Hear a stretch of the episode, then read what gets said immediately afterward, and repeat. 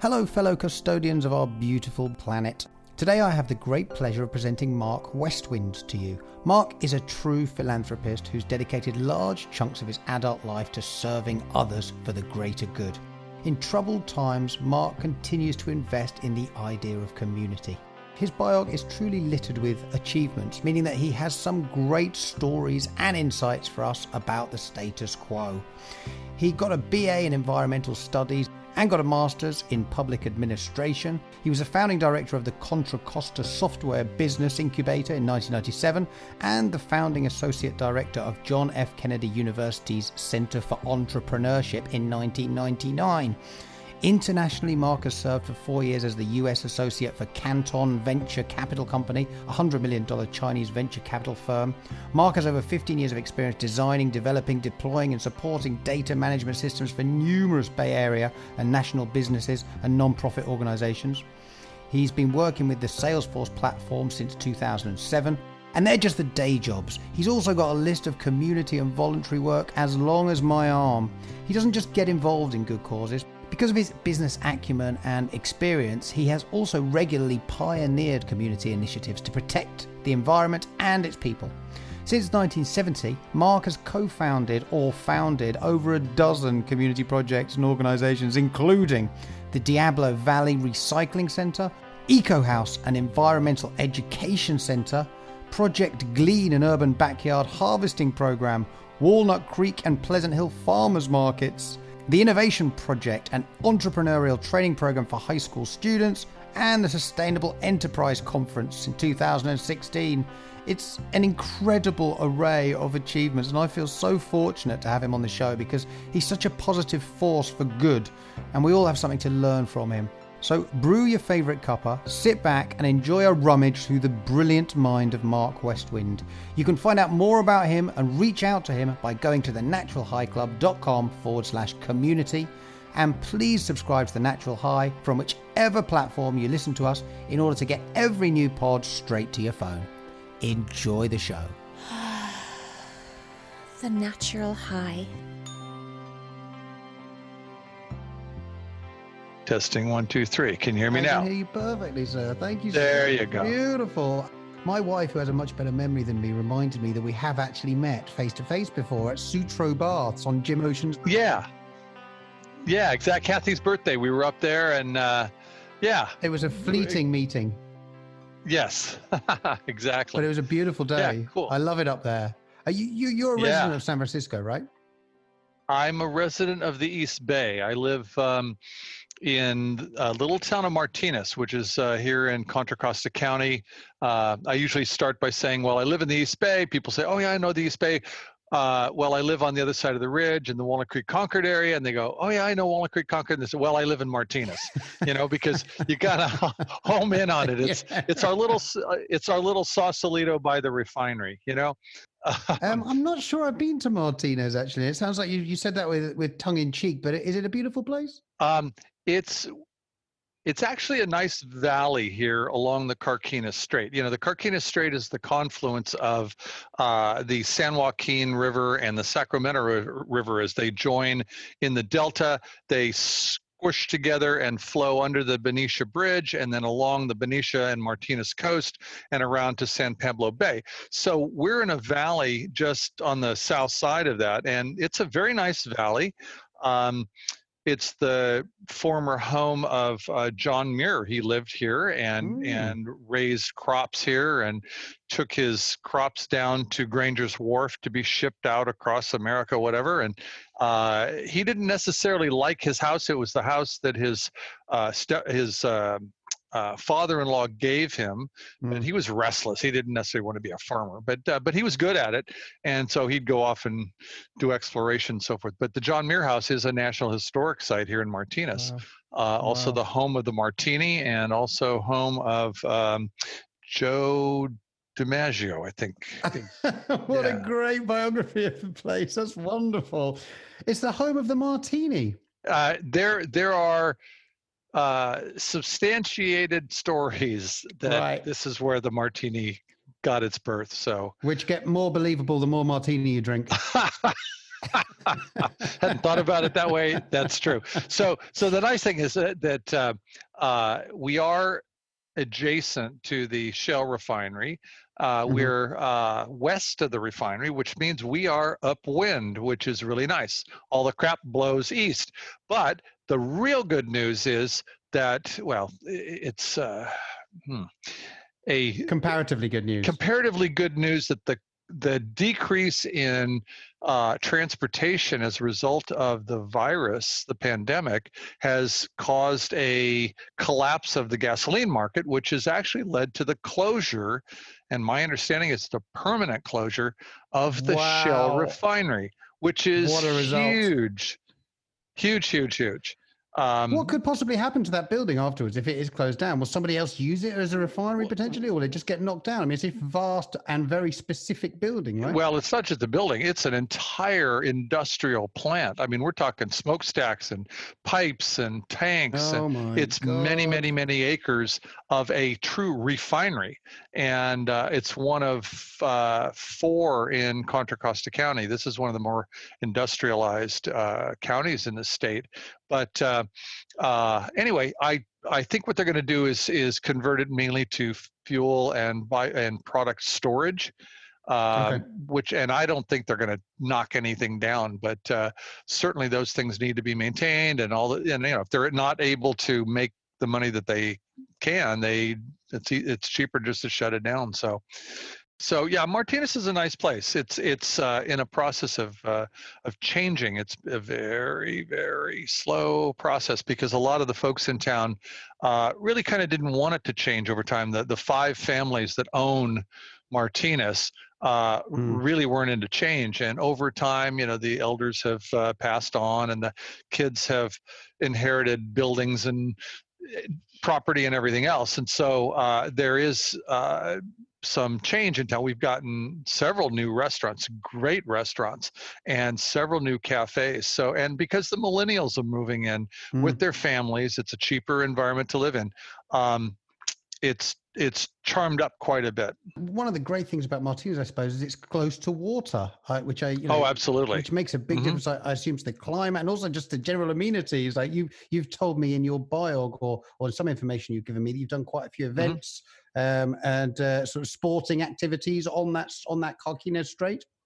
Yep, yep. I actually uh, uh, I learned how to kayak with Jim Ocean, who you've right. interviewed. Yep. Uh, he had at one point he uh, lived in a houseboat down at the marina. He never told and, me this. Uh, oh yeah, it was fun. He, he, out of the blue he bought a houseboat and uh, he was living down there back when the marina was more of a, a livelier place. and character. so so I I uh, got into kayaking. I said, Jim, you got to do this. And we both went out kayaking. Wow, we, you know, we had to do this. And and he said, Well, I'll buy a kayak if you buy a kayak. And and so it's like, okay, the dare is on. And then he bought one, and so I ended up buying one. And then our, you know, between us both on birthdays, and our girlfriends would give us the gear, and we geared up, and we'd go out and paddle on the Carquinez Strait you know, on nice days, on rainy days, on foggy days, you know, just having a great time because we could keep our boats right there on his houseboat or near. near. And uh, that was totally fun. So, you know, when he moved to Guerneville, it's like, oh wow, that's uh, you know, that that's a loss of that whole uh, a water-based experience. It was quite fun. Amazing. We're both talking very, very warmly about California, and I'm a big fan of Northern California. But you know, I'm looking mm-hmm. out of my window today in California, in San Francisco, and I can scarcely believe what I'm seeing because it's 11 a.m. and it looks like the middle of the night or just pre-dawn here. And I'm really not exaggerating. I'd like to get to hear what you think and what's happening in your area, area of the woods as well, because there's a strange like orange hue in the sky as if it's yes. pre-dawn. It's like uh, it's because of the wildfires. Obviously, they're wrecking California even earlier yes. this year, and we sort of get battered by these natural disasters. And of course, you've already mentioned the pandemic. But it seems to me we so quickly return to our default practices in our daily lives, and we get on as if as if everything's just going to resolve itself, and we'll all eventually get back to normal. But is there any part of you that feels that we're already sort of living that dystopian future? And do you think we're doing enough about these ecological disasters and, and, and, our use of the planet in general? Oh, absolutely. Well, uh, following your impression of this morning, you know, I woke up at about seven and I thought it was like four o'clock in the morning, you know, pre-dawn darkness and red, very red. And I thought, this is really, really, really bizarre. This is like a Martian sunrise. Yeah. And dark and very, very red. And I had a client call earlier this morning who who basically said the same thing, and that this is this is dystopian, you know, and and it, it's one thing if this was one fire, you know, and, and I, I feel so badly for anyone or anybody that's been impacted by fire and i have such high respect for the people who go out and fight fires yeah. but this is so many fires i mean mm. I, I talked to, to to a colleague up in washington i talked to a friend in portland I, a friend called me from eugene the place three not one, two, or the right. three of the places that I visited with her in uh, about four weeks ago in late August burned completely. The resort that we stopped at to have lunch with a beautiful outdoor patio area and this big full life-size sculpture of a jazz band in hammered uh, sheet metal, really cool, gone.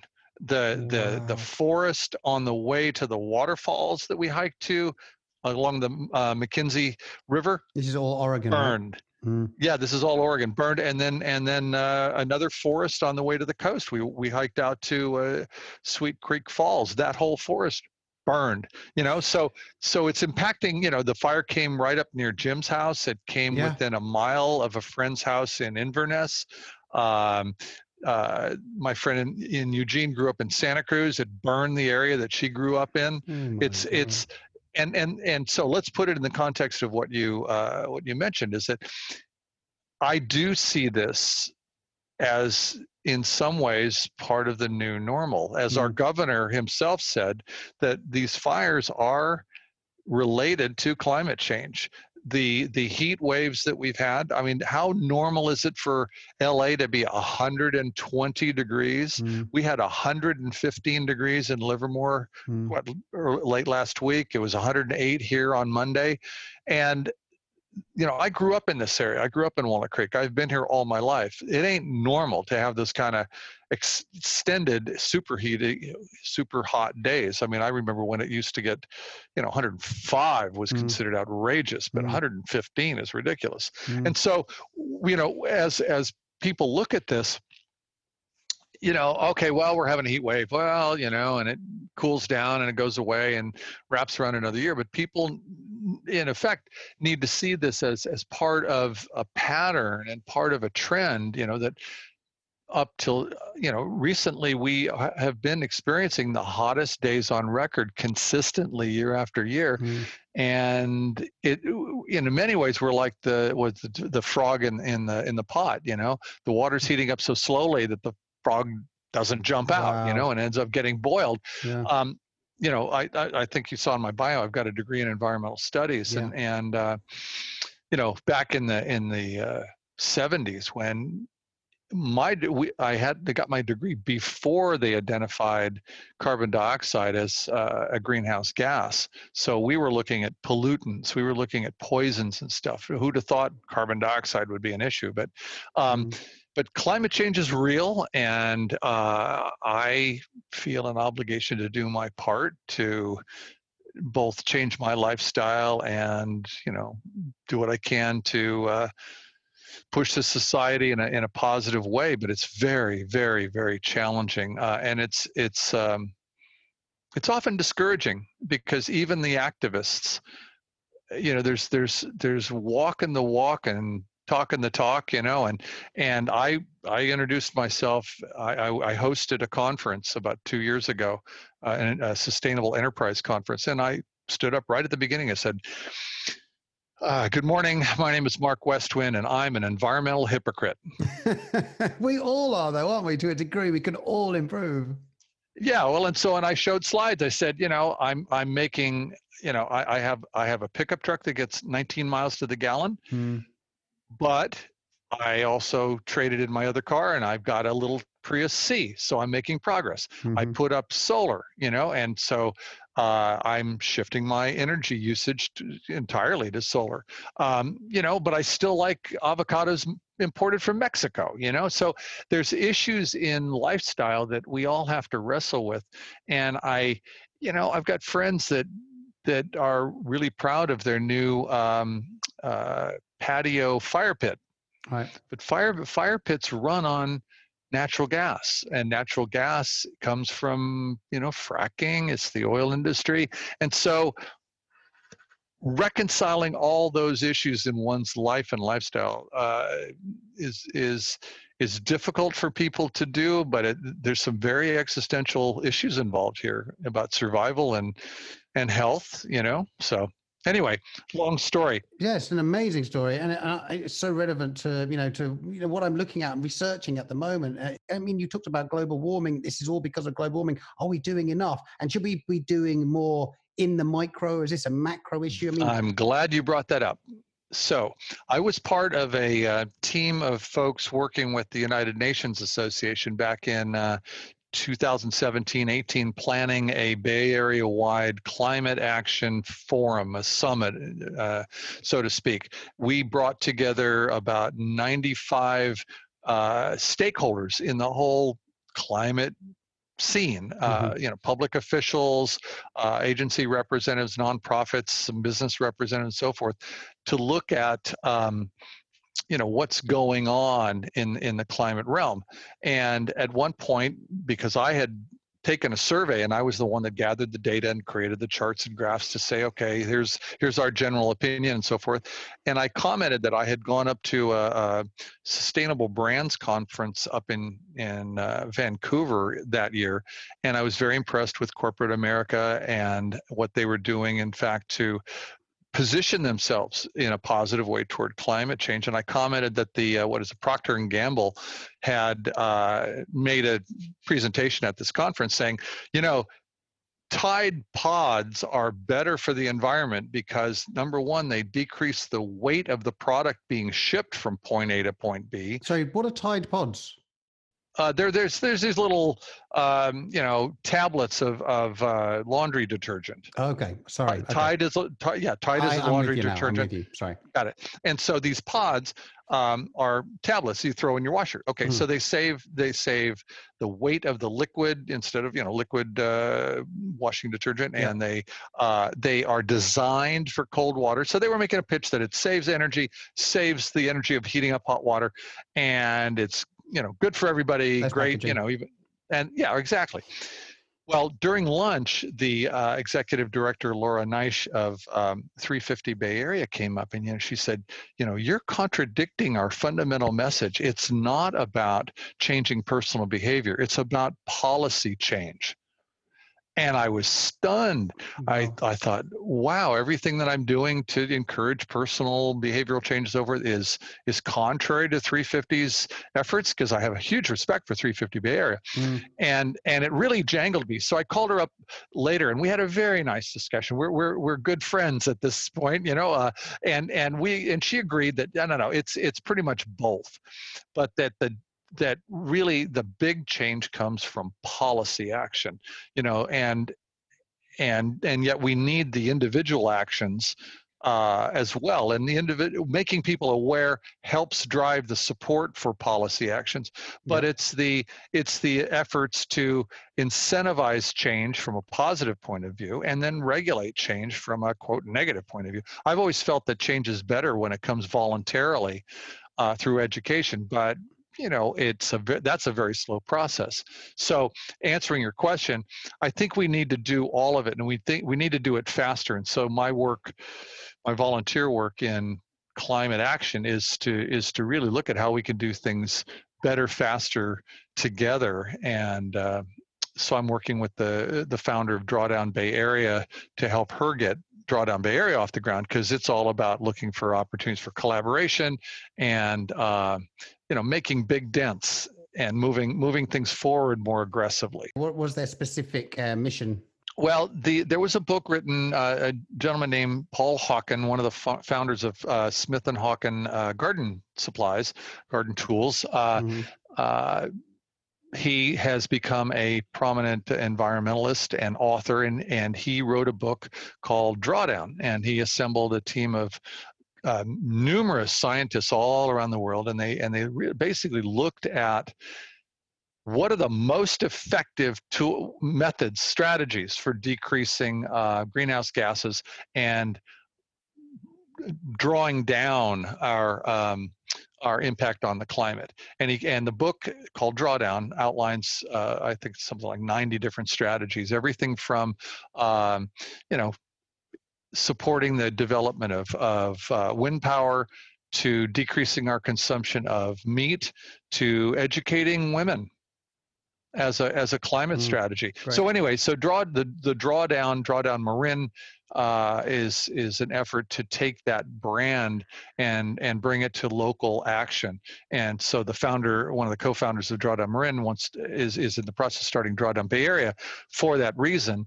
Um, and uh, so we're working on ways to bring information to the public and, and informing people, leveraging that information to create new opportunities for understanding and collaboration and, and then action. That's really where it's at is the action.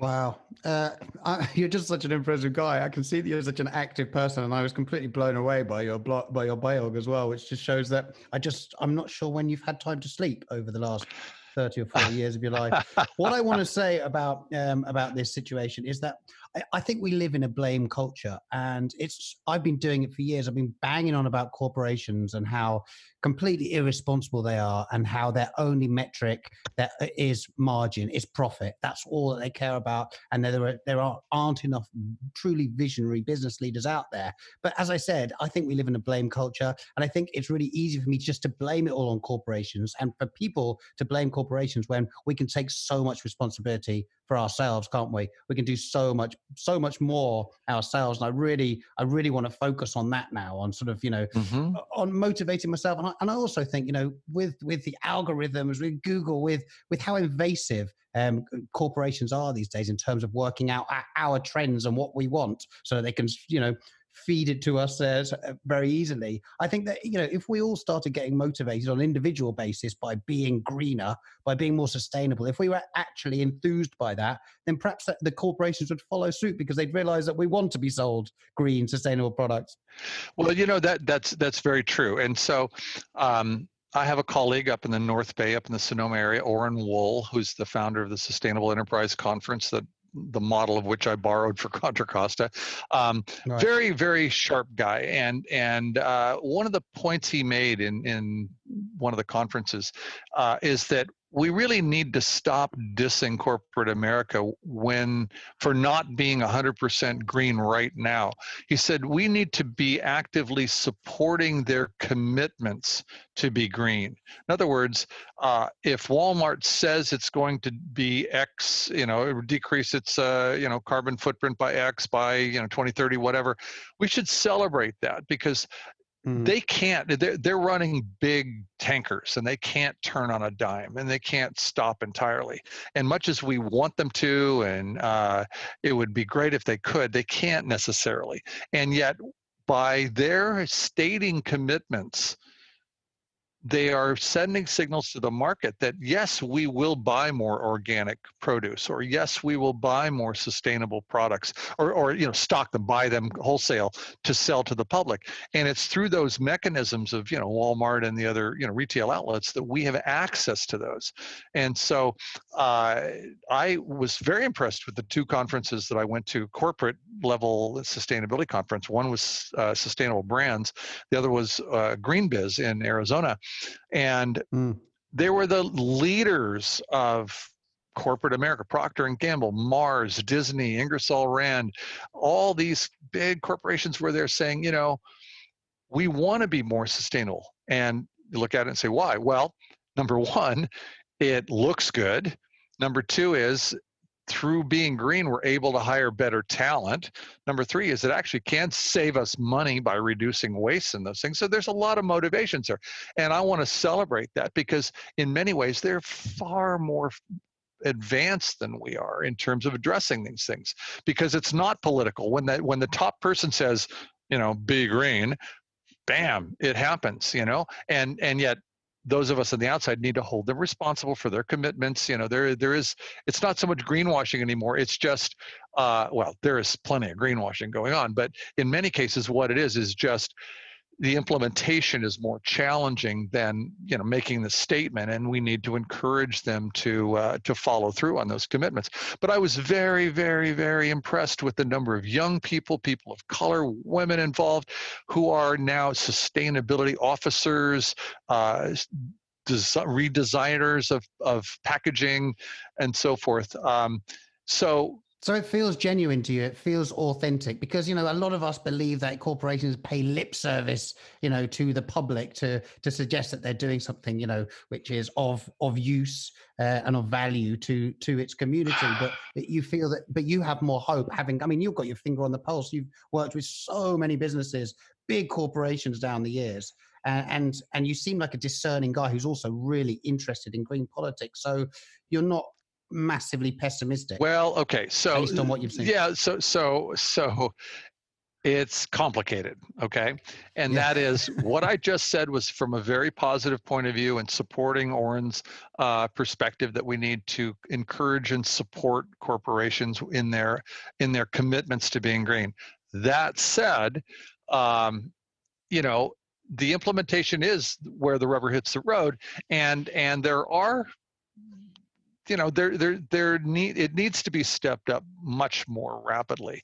Uh, and and there are challenges but there's also you know uh, hesitancy on the on the uh, part of board members stakeholders uh, shareholders and so forth. So you know it isn't happening as fast and it isn't happening with all corporations. But but on the positive side one of the things that really impressed me as the end of the conference the green biz conference they had a video uh, it was probably i don't know like two or three minutes and it was top level corporate people, senior executives, CEOs, VPs, known people going through from all those companies, say, literally just coming up and saying, you know, I'm the VP of X for Disney, and we're still in. That was the statement. We're still in. It had directly responding to to the uh, uh, Trump administration's uh, withdrawal from the Paris Agreement and all these corporations saying one of the only countries in the world that's yeah right, right exactly so they're all saying regardless of the administration we're still in And i was like wow that's really impressive statement because they're they're making a public visible statement in direct mm. in direct uh, opposition to the position of a conservative yeah theoretically a business friendly uh, administration. All right, so turn that around. Um, you know, at the same time like looking at the at the pre, some of the presentations at these conferences you've got a company like you know procter gamble making a big deal that head and shoulders shampoo or uh, or febreze that's the one that blew me away febreze is now packaged in a you know uh, environmentally uh, friendly packaging and and that uh, head and mm-hmm. shoulders mm-hmm. shampoo is now made out of uh, packaged in uh, beach plastic wow but do we really need febreze at all. so true. You know, so it's like, true. oh, air freshener, great. You know, there's other ways to do that besides an aerosol can that we throw away the can. You know, and even though it's not using, you know, uh, VOCs to propel the the stuff out, or you know.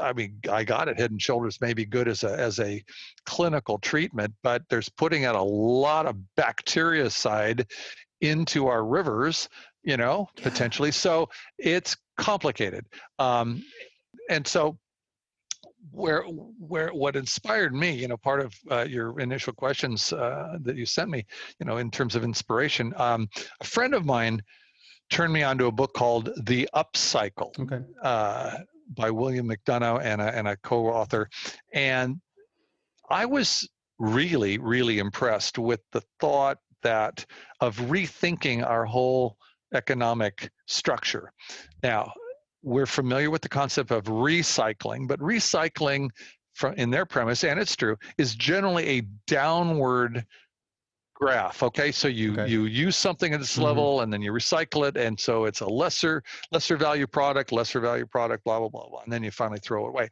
well the whole concept of upcycle is every iteration of using technical resources and biological resources is a step up and it's possible and it's it's possible based on a very very progressive way of looking at design mm-hmm. and uh, so what it comes down to in my opinion coming back around on this whole thing about you know corporate America and products and everything else is that um, we need to redesign everything.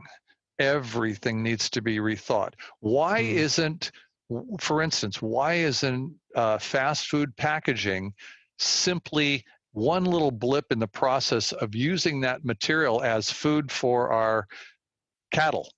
You know, we could, or dogs, like you finish a picnic, you know you, you feed your stuff to your dog there you go i think you're talking uh, you're talking about the most extreme business model when you talk about fast food america though aren't you because you're talking about i mean i saw an advert for two burgers at burger king yesterday for five dollars mm-hmm. in order to be able to offer that that sort of price say it's all about the margin is all about cost saving and it's all about right know, huge economies of scale i suppose isn't it so right. would they be prepared to invest in in in upcycling i don't want to to i don't want to be uh, pessimistic about it because i love the idea but there's, as you say, it's complicated. And there's so many issues with with implementation. Well, the the nice thing about it is that that the concept of upcycling is part of a greater um, structural paradigm called the circular economy or circular economics. And I was extremely impressed that circular economics was the theme at the GreenBiz conference in Arizona and wow. and mentioned frequently at the standard or the Sustainable Brands conference. Uh, these mm. major corporations are looking at how to become, how to cre- take their business model and make it circular. For instance, carpet companies are now leasing carpets. Wow.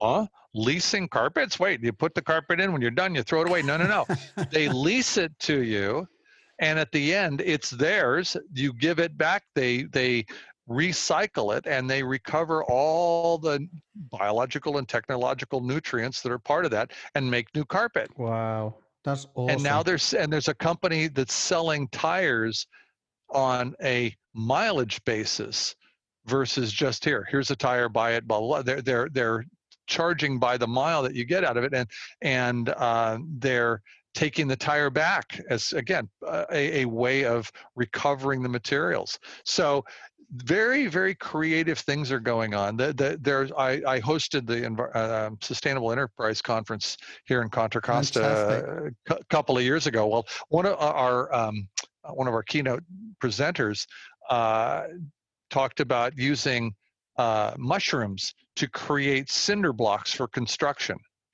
My, mycelium growing cinder blocks that can be used in construction have you seen fantastic fungi the film the documentary uh, I've seen. I, I think I've seen a similar film. Yeah, it's fantastic. exactly that that that same line of thinking. So, um, along these lines, I think that the younger generation. I mean, I I, I was one of 10 people at the University of California in an interdisciplinary major in 1973, back when conservation natural resources was a class and now it's a it's a school not just a department, it's a school of, of conservation natural resources.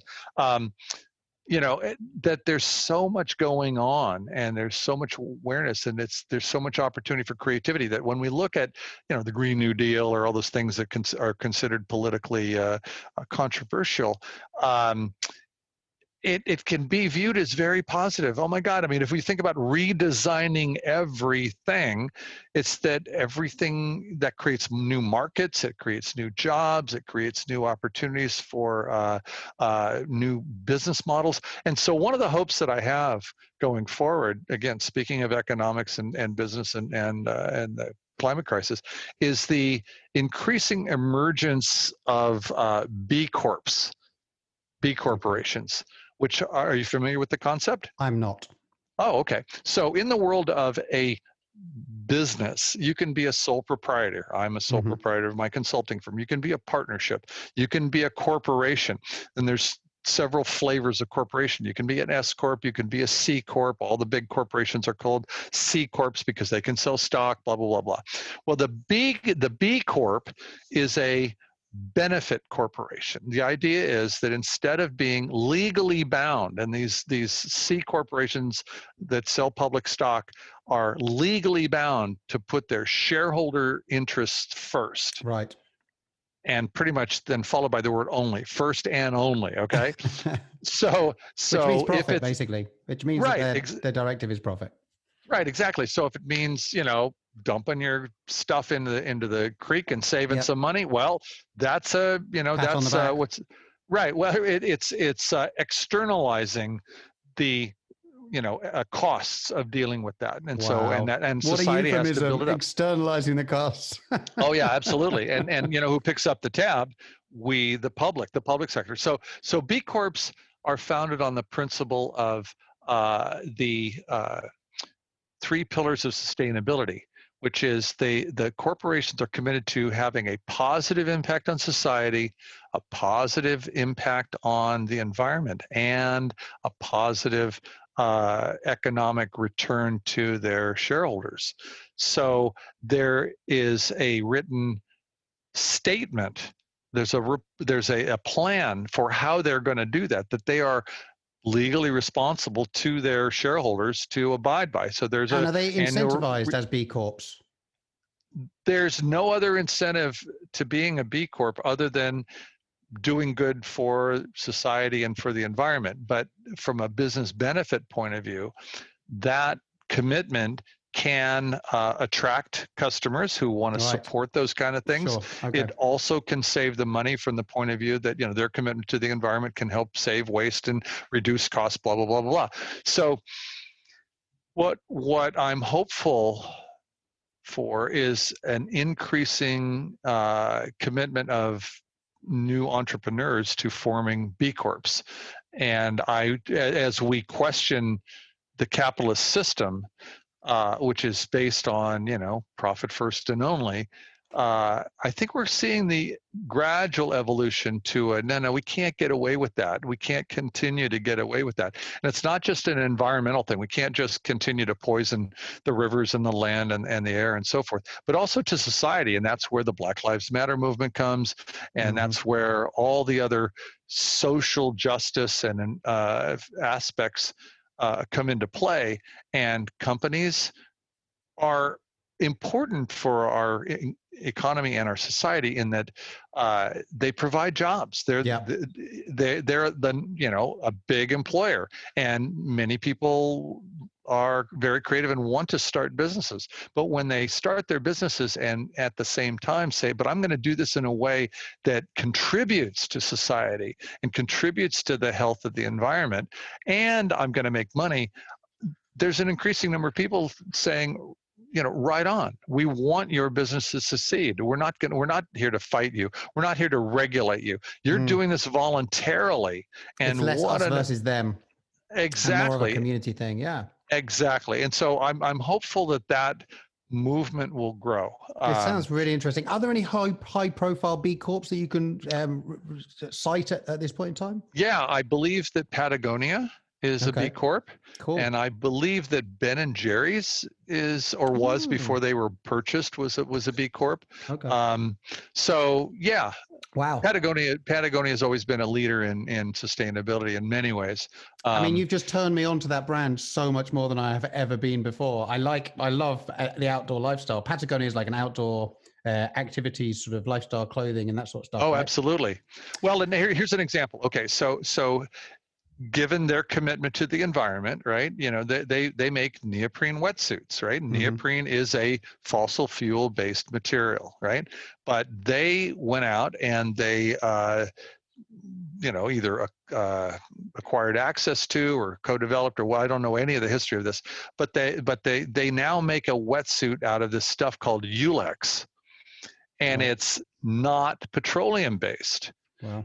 and so about two years ago i was in need of a good wetsuit because i live in northern california i like to play in the ocean the ocean's freaking freezing Yeah. I bought I bought a Patagonia Yulex wetsuit, and it works just as well, if not better.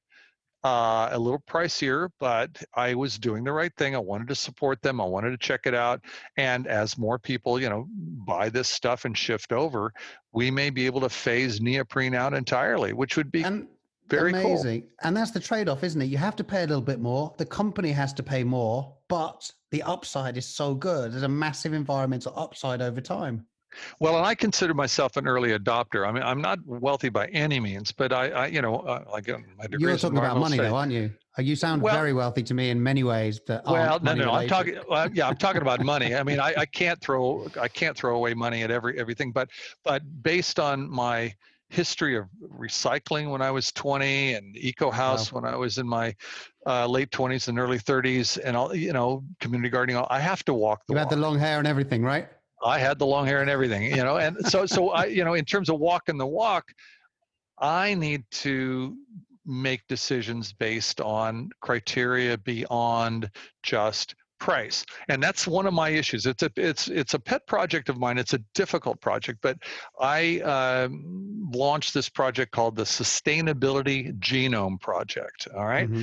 and that is that we want to develop a universal comprehensive sustainability a product sustainability rating system Okay, so you know we know Fantastic. that there's certifications for organic food, there's certifications for fair trade labor, there's certifications for all sorts of things, you know, green lumber. Some of them are a bit nebulous, aren't they? Right. Well, and and they're very niche oriented. So so for right. instance, the the fair trade people, great, you're supporting you know uh, your labor, but you're dumping all your crap in the creek, or your organic farm, you're you know you're not using pesticides, but you're tra- treating your labor like slaves. Okay, so so, true, so, so based on based on the 10 one planet living principles founded by bioregional in uh, the uk uh, an excellent framework for defining sustainability. Using those 10 principles gathering data and running it through a process using ai uh, to determine a comparative rating for uh, individual products. So, for instance, wow, if you go if you go online or to a store and you're faced with you know a, a North Face down jacket, Columbia jacket, a knockoff from China, da da da da da, right? Hmm. Right now, how do you make those decisions? You make the decision based on color, size, f- features, warranty, uh, you know, endorsements, you know, all mm-hmm. those things. But wait, Where's sustainability on that list? It's yeah. not. We are not, as consumers, empowered in any way, shape, or form to make a comprehensive decision regarding sustainability. Now, certainly there are all those other certifications, but they're very niche oriented, like I mentioned. So, in my opinion, what we need is a truly comprehensive way of indicating to the consumer yeah, that jacket from North Face scores a 63. The Columbia one is a 42, and the one from China is a six. You know? Oh my God, that is such a good idea. Okay. And it's a piece of software essentially. How would you? Would it be? Is it feasible? I mean, you've obviously done quite a bit of research. Is it feasible to gather well um, sufficient data? That's that's why it's kind of a slow burning project. So so um, uh, the the challenges and in fact interesting uh, interesting experiences. When i was at the uh, GreenBiz conference in phoenix uh, the author of upcycle william mcdonough was was a keynote speaker and i actually buttonholed him in between talks uh, in, in, the in the uh, in the foyer, and I said, "Hey, Bill, you know, here, here's my here's my pitch for this project because they have the whole um, uh, uh upcycle what i forget the name of their institute uh, anyway they're they're on that whole same concept of of mm-hmm. they have their their rating standards but this is a little broader anyway he he looked at me and he said oh god good luck getting the data is really going to be challenging it's it's mm-hmm. just mm-hmm. it's just we're not there and so that was discouraging but enlightening you know uh, and i took that i didn't take that as a don't go there and then i talked to the founder of GoodGuide uh, which is an online product rating system uh, dara mm-hmm. o'rourke who teaches at uc berkeley and basically he said um, you know, good luck. The data isn't there. Uh, he said it's all about the downstream suppliers. And so, you know, for instance, Patagonia, you know, they don't make every every material that they use, and it's going it's going to you know the Chinese distributor, to the Chinese manufacturer, to the Indonesian source, and that data stream. So he was not completely encouraging either. But in my opinion, based on the urgency of climate change and the increasing availability of data and computing power and the ability to say use something like blockchain technology to track the integrity of data from the source all the way up through the manufacturing and consuming i think that we are at the convergence of big data artificial machine learning consumer demand and the urgency of getting this done. And so again it's a pet project of mine it's going to take some time and i'm still earning a living and doing other stuff but um, eventually uh, we we will someone will come up with this. And one of the other things that that uh, Dr. O'Rourke uh, mentioned was that considerable research has been done in consumer behavior, and he said, you know, the jury is out as to whether or not providing that information will affect consumer behavior towards sustainability. Now, if you think about it, if I make the decision to go for a higher rated product, right, on a sustainability rating, and that's you got two identical products and the two identical prices and the whole thing, and their companies are competing each other, you know, uh, you know, company X and company Y, and all of a sudden, company Y with the higher score begins to see a one percent increase in market share, two percent, you know, all of a sudden the other company says, well, wait a minute, everything else is the same. What's the difference? What's their competitive competitive advantage. Sustainability, oh, well, we better become more sustainable. It becomes Absolutely. an yep. upward virtuous cycle. And people will want to be part of that vetting system in order to add, you know, a, a lure to their product exactly. as far as the consumers are concerned. And and studies have shown that, you know, particularly as you go down in the age range, millennials and so forth are much more willing to invest in uh, or buy products that are more sustainable. So the market is increasing uh, the capabilities of producing this stuff are increasing. And so I, I think there's a point where, you know, like a, like a score may not be sufficient. I think in effect what we're going to end up with is more like a um, uh, food product label where you get it broken down to how much sodium, how much you know potassium, how much protein, everything else. You'll get a rating of you know label or labor and environment and social justice and blah blah blah blah. But designing that, developing that, we need to, to do that. So that that's well, that's a long story, but um, you know, no reason not to do it. Though. Yeah, there's always going to be challenges to any great mission. Yeah, yeah. So so I'm I'm kind of uh, inspired by pushing that ball forward as best I can. Oh, it's such a great idea. It's a genuinely great idea. I love it. Um, how concerned are you by technology in general? Is it something you feel unbridled positivity about? Do you think that's? I'm a tech guy. I'm a tech guy. Yeah, you're a tech guy. Absolutely. You've worked in business all the way through your life. Yeah. And, you know, what do you think about AI, for example? Does it scare you at all? We've got uh, Elon Musk suggesting that he's only a couple of years away from the, the Neuralink, yep. which you know will the singularity, right? Products Yep. The singularity, exactly. Other products which we seem to be getting ever closer towards. Is it something that cons- considers you? We've talk, already talked about dystopian futures. Do you see one where where robots and machines um, supersede us? You know, um, I'm not smart enough to know, but I see I see and I feel and I understand the concerns. I choose not to be overwhelmingly concerned, but I'm also old enough not to have to worry about it because, um, you know, it's going to be on somebody else's watch that the stuff hits the fan if that's true. I see some very positive aspects to to leveraging the power of of AI to uh, to understand things better, particularly in the realm of say identifying um, uh, therapeutic drugs you know much much more quickly to identifying points of leverage for you know addressing climate change and so forth. So i'm i'm i'm hoping that we in society are uh, you know smart enough to use technology wisely but i'm also not naive enough to, to think that that's a universal attribute. I, I human nature is a very complicated thing and i i'm not convinced that you know we all share the the same positive um, uh, commitment. Their motives. Motives. Mm, yeah, exactly. You know, there.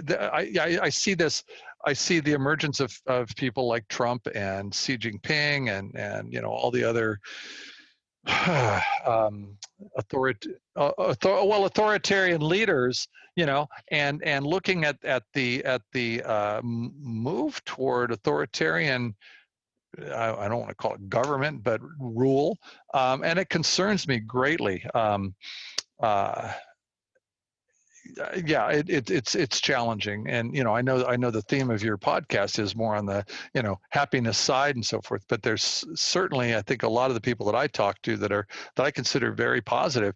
That there's an undercurrent of concern uh, in lots of ways, not just AI, but but it's in human nature we're worried about what AI might do to us. We're not worried about what we will be like with technology, with that technology in our hands. That's always been the problem, hasn't it? Right. The way we use technology. Well, well, and and honestly, I, am I'm, I'm less worried about uh, the AI as I am for. Uh, so uh, let me put this in context you know we're dealing with a pandemic very serious pandemic that that it's it's not being handled properly in this country we're we're dealing with uh, potential for drought, mega droughts in California, okay, and lack of water.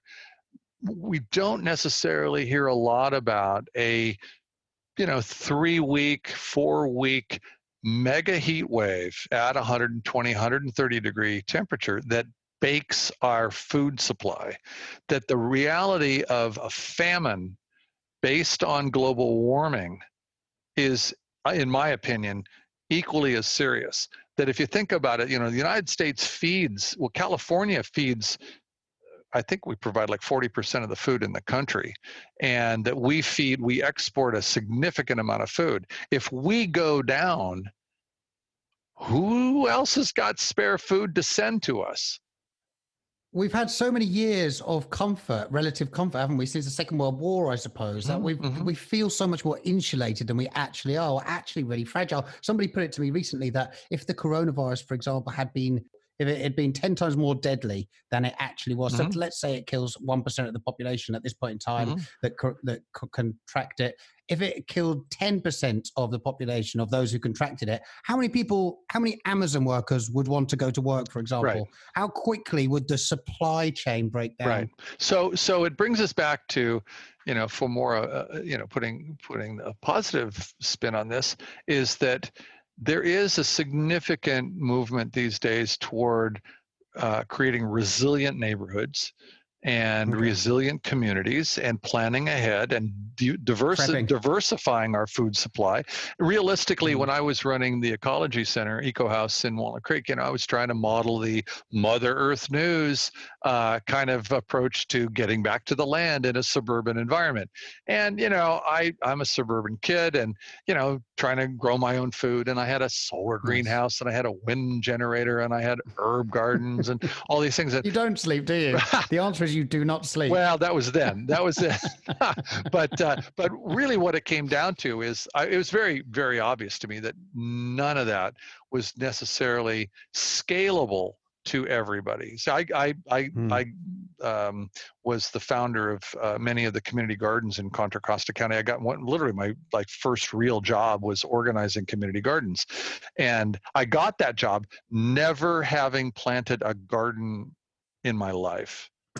Okay, how did I get that job? Never having planted a garden in my life. I knew I knew jack about gardening, but yeah. back when I was twenty I was inspired by a friend of mine uh, who I was driving down the road. Her, she and her boyfriend drove perpendicular to me through an intersection. I saw her pull over by the side. She got out, picked up something along the side, got back in, and drove off.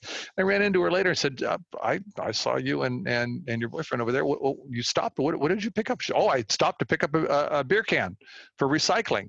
And I thought, "Wow, Suzanne, you stopped to pick up." a, a, beer can to recycle. And that really inspired me. So I went home.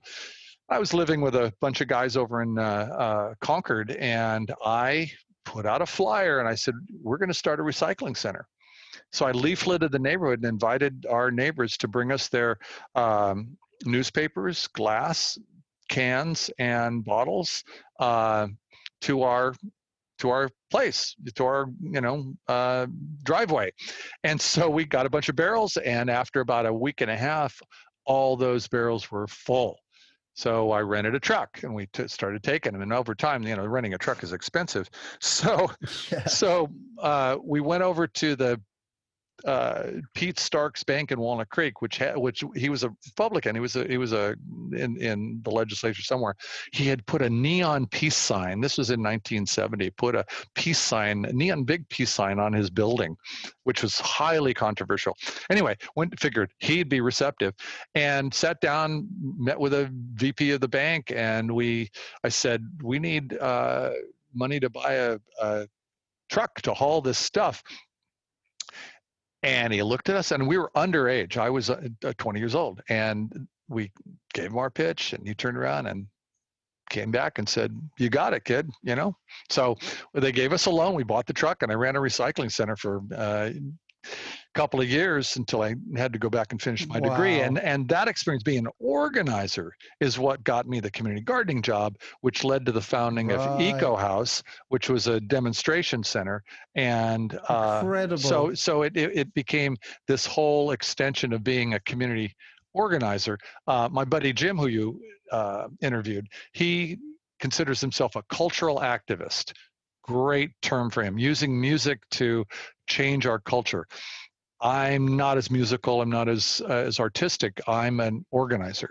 So whether it's uh, the recycling center, the community gardens, the eco house, da da da da da, and, and all the stuff I'm doing now, um, that's my way of making a dent in things. And um, I don't know, kind of a long story, but uh, yeah, when you think about your specific skill set as well, it's wonderful that you set you put yourself to task on these sorts of things because you've obviously got huge experience on businesses and running businesses, and you've probably viewed all of these uh, community activities as such, you know, to try and keep them in themselves sustainable.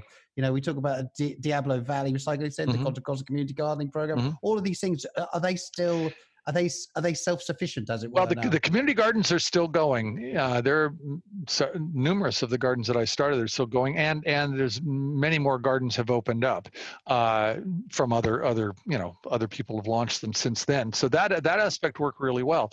Um, the recycling program uh, actually spurred uh, the uh, creation of curbside recycling. It's in some ways it's taken about 20 years for the things, the seeds that we we during that movement planted uh, to become mainstream. So it's no longer Amazing. necessarily to do the neighborhood centers. The uniqueness about our our uh, the recycling program that, that I set up was that instead of having a central place to drop your stuff off, that you'd have to drive from you know this part of Walnut Creek or all the way to Diablo Valley College to drop it off, mm-hmm. you know, centralized. Ours were neighborhood based, so we actually convinced homeowners to make their side yards available to put in uh, four barrels, you know, glass, aluminum, uh, newspapers, and whatever else that it was, and on our on our commitment that on 24 hours notice we would we would rotate those barrels and those families committed to taking the materials that their neighbors would drop off and then sorting it properly and then they'd call us up. We and it worked great. But then the you know obviously over time the garbage companies took over curbside and that's really where we wanted it we wanted it institutionalized so yeah, that was sure. successful. And community gardening is becoming more institutionalized. The gardens that are most successful here were the ones that we started uh, under park and rec departments. It really you know? is amazing. But and you talked about that inspiring you. But what is when you boil it all down? What's behind that? What is the motivation? Why are you motivated to get involved in so many community projects? And why are most of us not motivated by it? Well, okay. Uh, you know, and I, I, thought about that based on the questions that you sent me. Uh, you know, I, I had a quote good Christian upbringing. I was uh, uh, exposed to uh, Catholicism when I was young, and had some some very good, uh, you know, catechism teachers who taught me the values of you know being a good person and you know the the sense of uh, service and so forth. Um, Helping our neighbor. Yeah, yeah, exactly. And and I managed to kick Catholicism without too many uh, uh, side effects.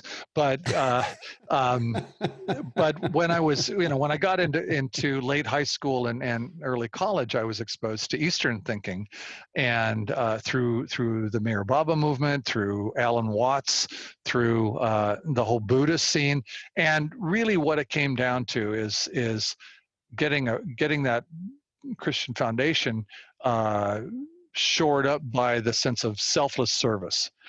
and you know what is the meaning of life it's selfless service and so what is that service you know you, you look at what each of us has as a skill set. Jim is a musician. He writes songs. He plays guitar. He inspires people in those ways.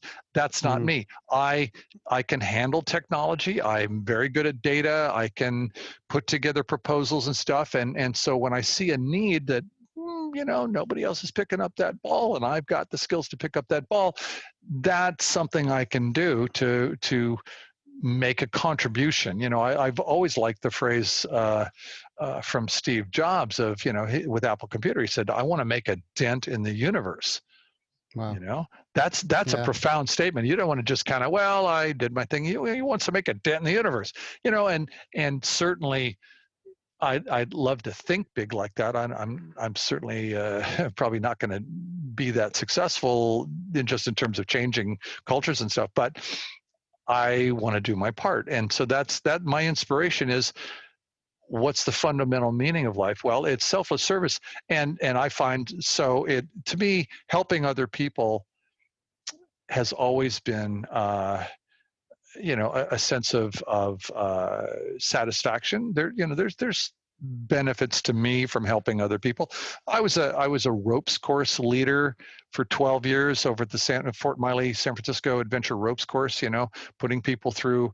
Uh, uh, situations of high perceived danger to help them, you know, move past their fears. Are you familiar with the ropes course model? I'm not. I'm afraid. Oh, gee, wow! Ropes courses are a trip. They're they're. I I think they've kind of waned a little bit. But um, imagine being in a forest where you're faced with challenges in a okay. group in a group of people doing doing things that look impossible, but are doable with the collective action of, of yeah, the team, sure. or doing things individually like climbing up a 25 foot rope ladder excuse me yeah rope ladder on a 30 foot post that sways and tips and climbing up on top and standing on top of that 30 foot post on a disc that pivots and twists. Yes, I am. I am familiar with okay. this. I, I, just haven't heard of it. As yeah, that well, that's that's the term. And so, yeah, I was a, I, I was a lead, leader for that in, in, San Francisco for a while. And that was totally amazing. Is to is to you know I'm I'm don't really things have, you literally cannot do alone. You can only do as part of a collective. And and the and the way you do that kind of climbing the the whole is greater than the sum of the parts, which is how the world should run, but it doesn't. Yeah, and well, and, and, trusting people. You know, the only way you're going to going to go up that post and stand on a disc is if you know the person on the ground has got you on the rope and it's mm-hmm. trust. Mm-hmm. Um, so you know that that that to me was a, a way to to uh, you know contribute and and connect and and help inspire people. And uh, I've been a volunteer with a very very amazing organization called Environmental Traveling Companions (ETC) okay. yep. uh, in the city that provides um, accessible adventures and we offer uh, whitewater raft. For people with special needs largely is it? People with special needs and um, under resourced youth. Uh, so mm-hmm. you know kids from yeah and so kay- kayaking trips rafting trips and and uh, and uh, cross country skiing and that's totally fun. What a guy what a guy. You know i think there is something selfish about giving and when you try it when you do it quite a lot you realize i mean when I do something altruistic, really selfless, I feel so good. Absolutely. So it is. It's quite a selfish thing, but I think if we if we are to do it, if we're to exercise this idea more and more, we will feel much better about ourselves. And it speaks again to materialism. Material, all these materials, all these things we accrue for ourselves, they don't really make us that happy, do they? I don't know. I kind of like my new iPhone, but yeah. um, the answer, I, I, I, agree with you completely. No, I, I do. You know, really, what, what, it comes down to is, uh, you know, that that and coming coming back around on on you know the virus and the and the fires and all those negative things are happening. One of the things that that's that's in my opinion that I'm I'm seeing and I'm hoping for is that we really need to look at major cultural change and we in our at least in this country we need to shift from an i am to a we are culture and so mm, those 100%. those countries that have taken a we are approach that you know that that there's much more of a unified spirit i'm not talking about lack of diversity just a unified spirit of we are and a trust for their leadership that we are uh, they've been more successful whereas our country is very much a cowboy culture and it's an i am and uh, like the uk right and and and and and and there are super benefits for that and there's some drawbacks and i think unfortunately given the, the increasing size of our population the global nature of our challenges that we we really need to think of this as a we are culture and and transcending boundaries transcending all those those divisions that we can create among each other and really you know become global citizens. And um, unfortunately the forces con- contrary to that are strong. Uh, and I, am not necessarily hopeful that we can get there, but I'm hoping that that these these disasters and so forth can galvanize us to creating that sense of we are and we can, and then do together. It's it's inter- I'll tell you my joke. It's probably controversial, but you know, in the in in the climate world, uh, climate action world, there's there's various communities of thought. There's the resilience movement, which is it's going to happen. Brace yourself, and then there's the mm-hmm. uh, sustainability movement, which is well, you know, let's create a lifestyle that we can sustain. Obviously, that's the word sustainability. There's people that say, no, we don't want to just sustain. We want to thrive. We want to move beyond that. That's the regenerative movement. Um, and then there's the whole spiritual movement which is kind of like what these things are going on um, so so imagine you know, we're, we're all in a bus careening down the road heading for this cliff right of climate disaster right and all the resilience folks are stuffing the parachutes going brace yourself, brace yourself, right? And all the sustainability people are up there yanking on the steering wheel going, we can, we can do it. Come on, pull, tug, we can do it, we can do it. And the resilience people are having a meeting in the back going, you know, we should redesign our transportation system. Brilliant. so, you know, those are the challenges that I deal with in terms of even the politics, the cultural differences of of uh, climate change. Oh my God, you can't be sustainable. You got to be regenerative, and and yet, oh, you know, we got to still anyway. It's so difficult. It's so difficult. I wonder, you know, I used to be like really into the idea of globalization. I'm certainly into the idea of a world without borders, 100%. But when I think about globalization these days, it, it does there are some ways in which I think it can be a little bit dangerous. For example, the idea of community. Now, of course, we have global communities these days with our, with our social media, etc. But the idea of communities really sort of dissolved to me over the uh, since I was born anyway. And I think about like you know maybe hundred years ago, and you'd have a community, a town of two hundred people, and mm-hmm. of those two hundred people, some of them would be friends. They some of them wouldn't like each other, but they would all know each other, and people wouldn't fall through the cracks. Mm-hmm. And because of this dissolution of community, for me, it seems like so many people are falling through the cracks. It's something that we really need to address the idea of community again because it doesn't feel natural to people anymore. Well, you know that you're you're going down a very uh, difficult path that's way over on the sociological side of things. You know, as kind of a student of human nature and so forth over time. You know, I, I you know, in effect, we we've got to address the issues of why do we look at each other differently you know and and and mm. and and that comes down to you know the, the the recent book that was put out about the american caste system you know, and they use the term caste uh, with respect to our social divisions. Um, the the issue of our political differences and so forth. It, it's very very challenging, um, and and to a certain extent, I'll, again, I'll step I'll step out and, and say that I think one of the fundamental issues that we have to deal with as a as a global society is the negative impacts of religion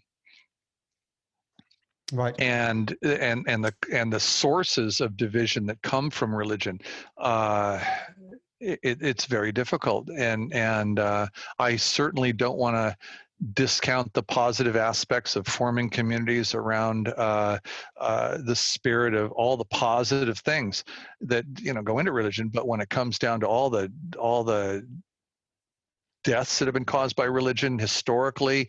Uh, Becoming exclusive and not accepting people from ex- other things. I mean, I'm not a religious person right. myself, but I don't mind the idea. I don't have any problem with the idea of faith because I see that it gives a lot of people hope and it makes a lot of people very positive. Yeah.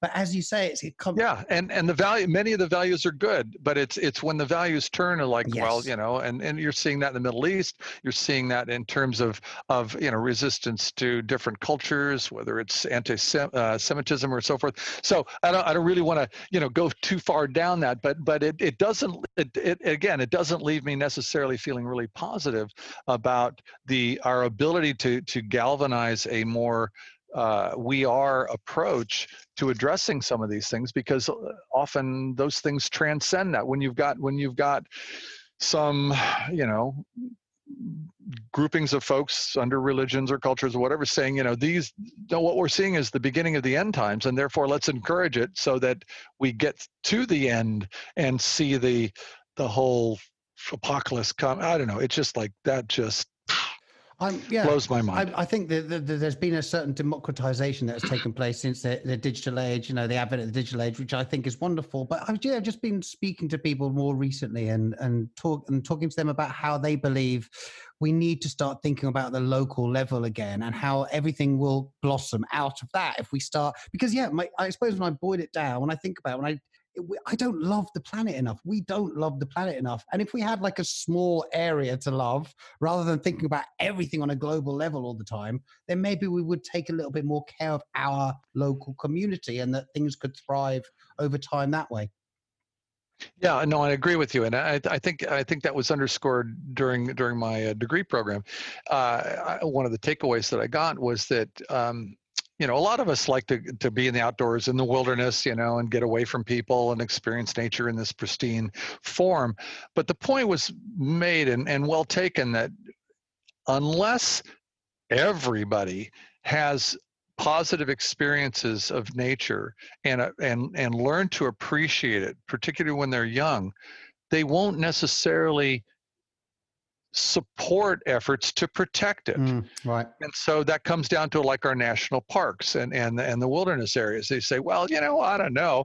I mean, our government's in debt. And so I don't ever go out there to Yosemite or Point Reyes or, you know, just let's sell it, you know, let's make some money and, and whatever, let's develop and bring in tax dollars, you know? Yeah. So, so the struggle that those of us that are more outdoor adventurous uh, deal with is that uh, you know there's a there's a trade-off. I, I I took my son and his girlfriend out to the American River on uh, on Saturday over the over the holiday weekend, knowing you know that it's going to be really hot mm. and the mm. river's a good place. But and that was a stretch of the river and no experience with, and so it was literally like kayaking rafting through a mall at Christmas time. oh. Gaggle, big gaggles of people and boom boxes and everything oh else. Oh Everybody God. was enjoying the river. There wasn't a mask anywhere no except on me. Nobody was wearing a mask except me. Wow. Literally, I was wearing a mask as I was going down the river. But you know, and, and so there's a balance of gee, I would really like to go down this river as more wilderness experience. Mm. But I was thinking, you know, people are enjoying the water People are enjoying being outdoors. People are enjoying themselves. I get it. Take the virus off the table. I have to acknowledge the value in people appreciating nature because otherwise they wouldn't care that the water sure. was polluted. Mm. They wouldn't care that the you know the river was developed or whatever. And so that goes for you know a lot of our uh, parks. We we need to to look at how people interact with parks and and and make them more accessible and not just an elitist kind of experience mm. because that will then you know again accre- uh, uh, increase their willingness to be part of an us you know, and share, you know, the world and the planet and the commitment to protecting it. So, and I agree on a local level, uh, what you said, I agree that people people in a community can do that with respect to parks and and institutions like community gardens, like social activities and everything else. It's it's all part of it. You know, Jim, again, to his credit, he's been producing the uh, uh, summer music concerts yes, in Concord for like 30 years. Mm and I've been to many. Obviously, I've helped him. I've actually worked there with him at different times, ca- casually. Um, you know, helping set up chairs. That's the one thing I can do. I'm not a musician, but darn, I can set up chairs really well. Um, You're a helper. You like helping. there are too few of you in the world. Right. Anyway, so so you know, they they've there have been you know times when the Concord's budget's been tight and mm. everything else, and they go, well, maybe we should cut back on the commit, you know, the the concert series in summer. It's very clear that that series is one of the fundamental ways that that community uh, is able to stay positive and interconnected and peaceful because it brings together families from all sorts of backgrounds mm. and they're out there five you know two three four five thousand people peacefully gathering listening to music kids you know flipping frisbees family having picnics all those kind of things. It's it's part of the the quote american experience in a diverse society sharing those experiences and and uh, so yeah we need to see more of that so when you look at a budget and cutting those kind of things no no no no wait wait wait you don't understand that's that's fundamental that's why governments exist you know mm-hmm. to do positive things yep. not just sewer systems and police mm-hmm. but it's to bring us together you know wonderful uh, it's this is all very relevant to uh, to COVID as well because you know this is a global pandemic. We're all in this together. Do you feel there's been a, like a shift in terms of the conscience consciousness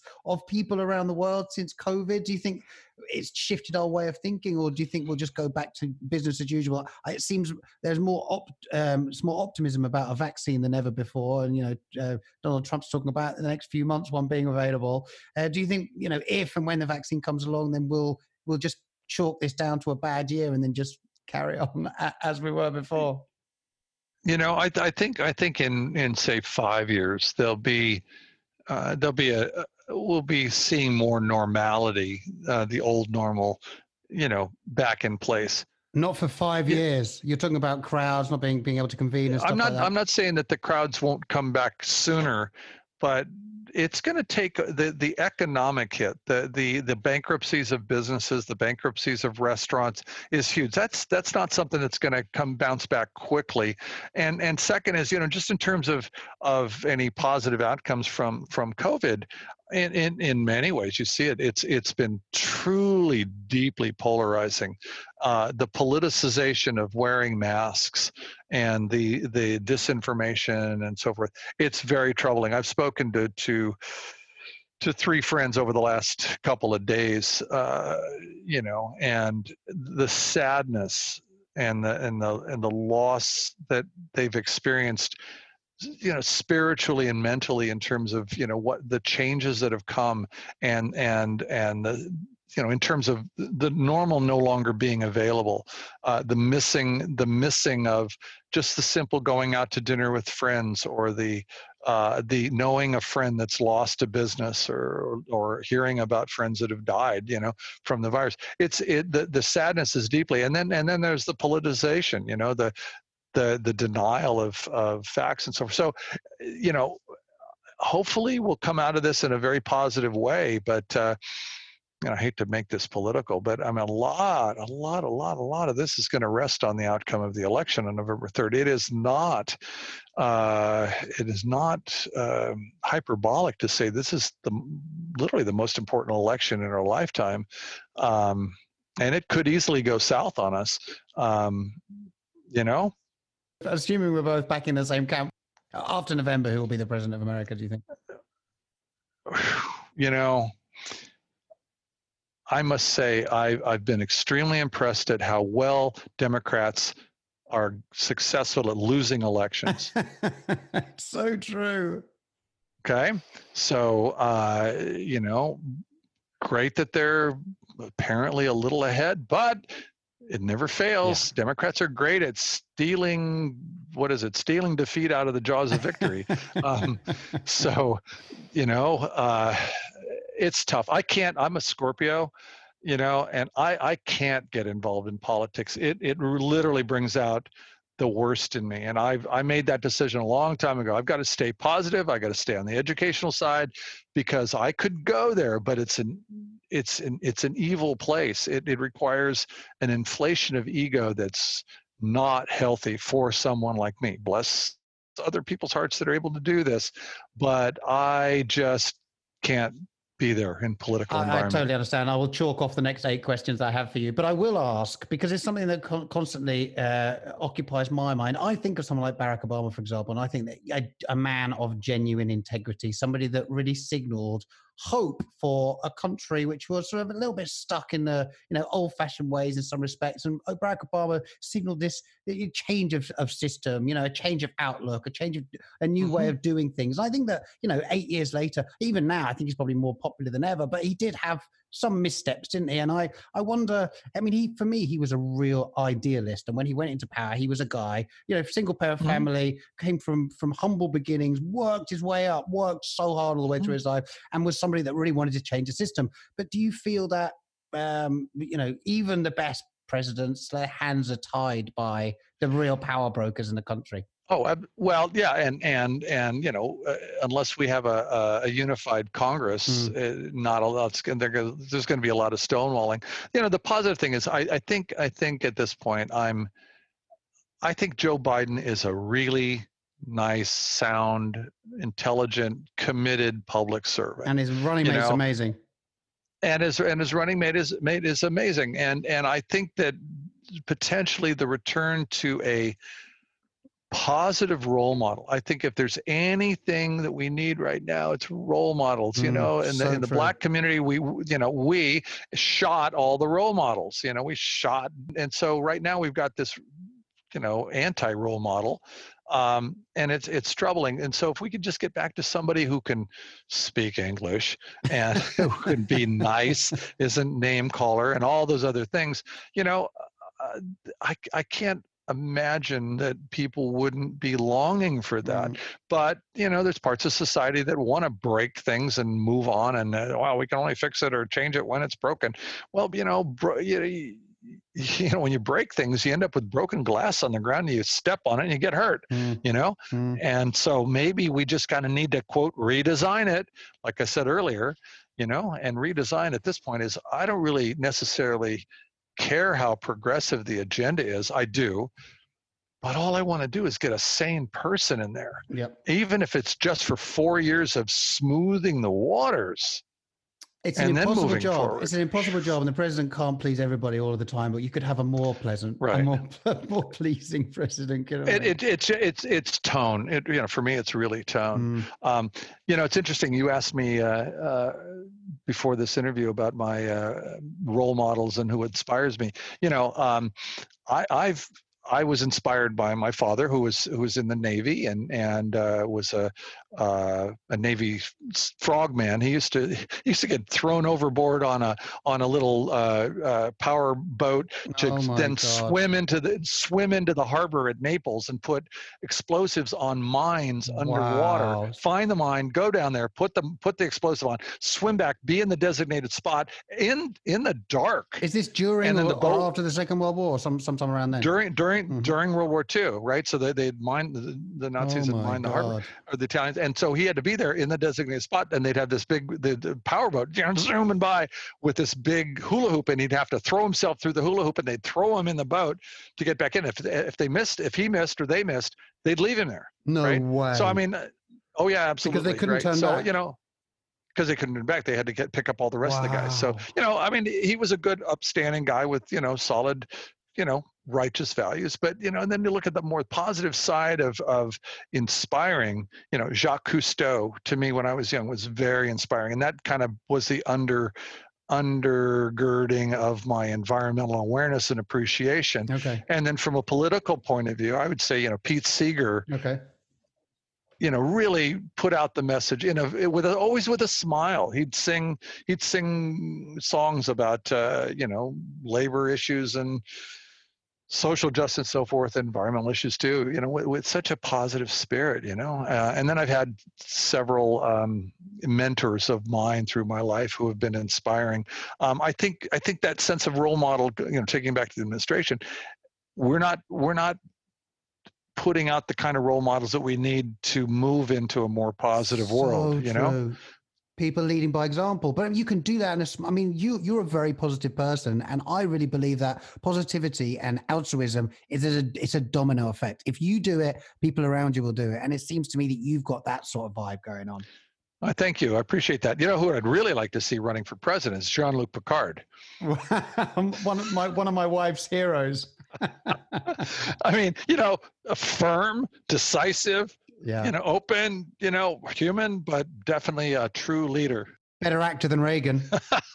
yes, yes, exactly. uh, you know, I just, by the way, I just watched a a, very good uh, documentary about Jane Goodall and her work okay. with the gorillas. And again, mm-hmm. you know, talking about inspiring com- a lifestyle committed to making change.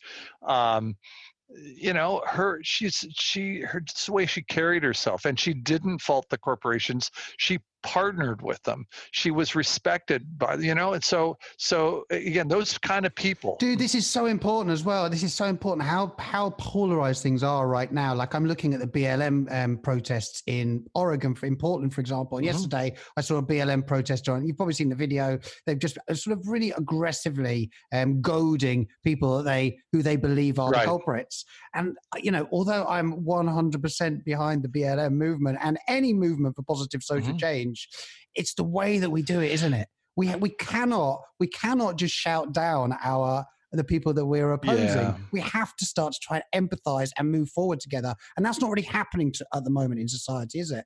In American society, it, it it's difficult. Um, I have a very close friend, a, a, woman of color, and you know, and I I I hear the sources of the anger and as a you know white man of privilege i i get it that i can't really empathize at the level that that i would need to to get why the anger. But you're right i mean in terms of it it, it that anger can make change it may not be the best strategy. It's it's very challenging. I would hate i would truly hate for the uh the protests and the the actions of a of of a limited number of people, many of whom are probably not part of the BLM movement or whatever, eh, you know, uh, to to to influence the election. Yeah.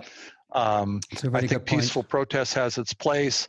I, I participated in all the anti-war. Uh, uh, we've seen through history know, though that uh, violence doesn't really work, things, don't we? We we've seen the greatest leaders through history, yeah. and Martin Luther King, people like that. You know, they're people who have pleaded for constructive uh, progress rather than just anarchy?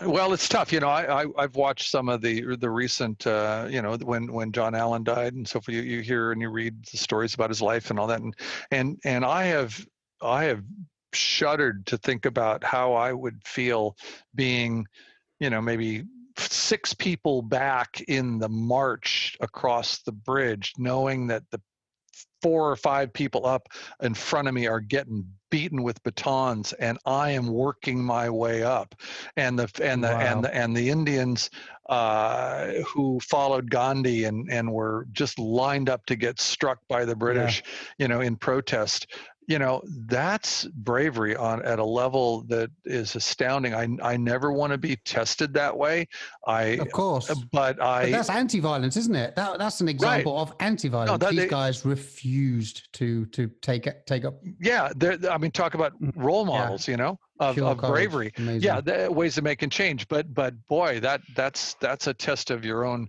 so true. personal commitment I sort of feel like we need to all get around the table. at like a pivotal point in humankind. Now, the planet will eventually survive, but I just don't know how long humans are going to live with this sort of sense of entitlement, arrogance, and yeah, a polarized world where people not really prepared to listen to the to the other side.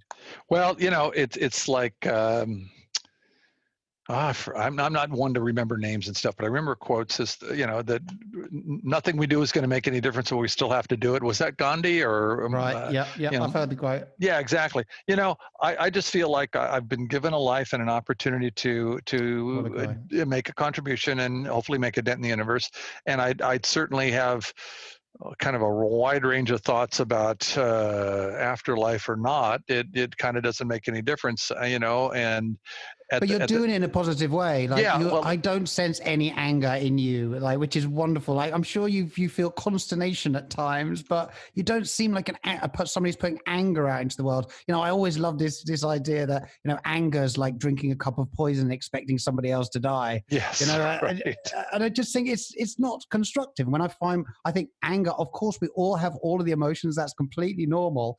But anger is not a particularly constructive one for me. So I'm always trying to be aware of, you know, being yeah, having a positive impact. Yeah, I completely re- agree with you in terms of anger, and I know that that uh, particularly in you know some of the more uh, you know self-help books or or you know relationship books. Oh, you need to be feel free to express your anger. Blah blah blah. I don't consider anger to be a legitimate form of communication, um, and I think that in, in my life at least, I have the ability to decide how I want to react. I think intellect comes before emotion, uh, in many times, and I can choose whether or not to respond to a gut level reaction uh, mm-hmm. by pre-processing it and saying, "Well, wait, where does that come from? What's the source? And can I mitigate the the negativity here so that I don't come across as anger other than to the administration. Um, mm. uh, so you're right, and and so that that to me is is part of a more Buddhist approach, and I was that goes back to my upbringing and uh, in and exposure to Eastern thought. Yeah, tell me about any specific piece of Eastern spiritual thought that's really spoken to you and that's that you've maybe used in your life in your lifestyle. Well, you know, it it it selfless services it was a fundamental uh, tenet of the Meher Baba movement. Uh, or Meher Baba community, I guess it wasn't so much a movement, but it was underscored by you know the the, the more Buddhist thoughts and the and the writings of Alan Watts and so forth, and just the sense of of um, uh, right livelihood, uh, finding the the middle, taking the middle path, uh, you know, uh, not holding on to things you know being being free uh, non-attachment you know those are those are fundamental concepts that that resonated with me and i'm i'm a western guy i'm not an eastern guy and i'm i'm very much uh, uh, you know, people ask me what my heritage is. I'm Californian. Um, okay. You know, what's what my culture background? What about your family? Where do they come from? Uh, well, California. Uh, my my mom was Polish. Half half half half of me is Polish. I don't really necessarily relate to Poland uh, because, in my opinion, I'm not half Polish, I'm half Viking because the Vikings came in and raped and pillaged the whole area. So I probably got uh, one of these days, I got to have my genes checked. And I'm sure there's much more of the Viking uh, blood. But, and, and, and my father's side was English, Scottish, Welsh, and Irish. So, you know, that kind of combination of things. But, uh, yeah.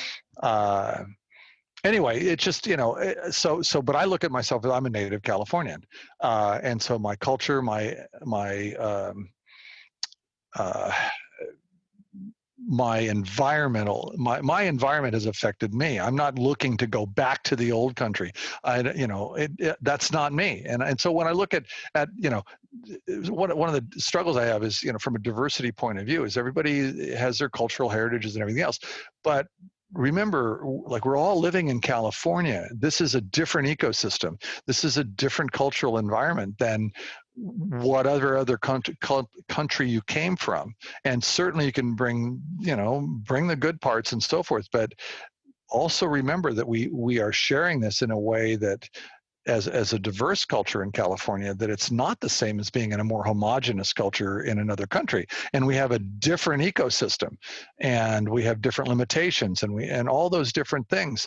So it's like there needs to be a cultural melting pot, if not a physical melting pot, in terms of how we view this. To me, one of the challenges that I've asked many times is what do we as Californians share as a common cultural set of values? And the answer is, oh, well, we're, really divided. I mean, if I said all Californians are environmentally conscious, they're all accepting of diversity, they all have, uh, you know, respect for each other and, and encourage innovation and blah, blah, blah, blah. I don't think I'd get very far down that list until I'd run into somebody who said, nope, that's not me, you know? So anyway, that that's that's a challenge because because in you know in a more homogenous society in a, in a much smaller area, you know you can create that sense of we. Back to our original conversation, the we, but we here in California, you know, we have to respect diversity and all those other things, but we also have to define and articulate and voluntarily share uh, some sense of cultural commonality. And I don't know what that is. It's a really good point. What about um, books that you've read that have impacted on you? And it could might even be one that you've written. I'll, I'll tell you about the books that have influenced me, but but but I don't I don't read books. I don't read books anymore. I haven't read a book in years. Audiobooks. Right. There you go. That's that's Ah, the punchline. wonderful. Such a I- great way to digest information. I have and you read. can multitask. I, I I think I've been on Audible for three years now, and I have listened to quote read something like 120 books that I never ever ever would have sat down and listened to or read if it in a physical process.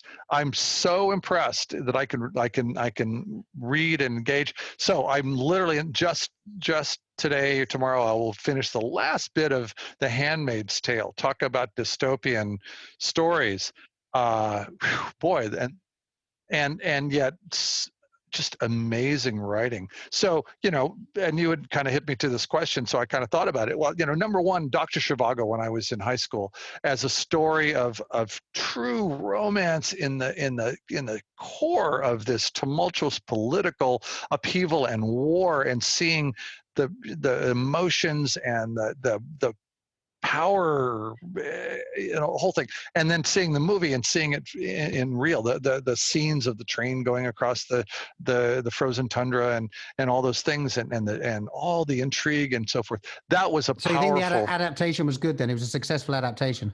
yeah, absolutely. You know, and, and movies are different than books, but yeah. But the the book that really teed me up for a lot of the influence um, in my uh, college years was Stranger in a Strange Land. Tell me about it. I haven't heard of it.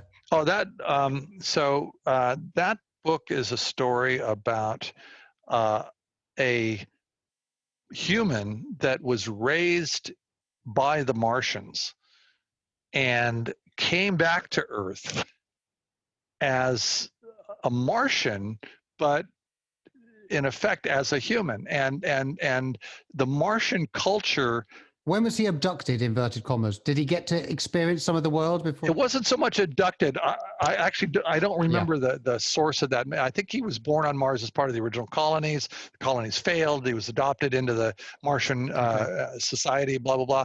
But but really, what what the- one of the fundamental takeaways from me for me at the time was and still is was the sense that he was human with the ability to be telepathic to be uh, empathetic with nature in a way that he would feel emotionally his the the the walking on lawn as interacting with grass in a in a way that profoundly affected him and and his Wow, that's so beautiful. Right. We don't do it, do we? we? Our appreciation levels of nature are so low. right and and and and literally and his ability to An experience of touching, of feel, of the senses. right and and his his ability to will pain away will disease away through conscious mental focus uh, to be very positive and so forth it's a very interesting story and and i uh, Is it a critique of planet Earth from an alternative perspective?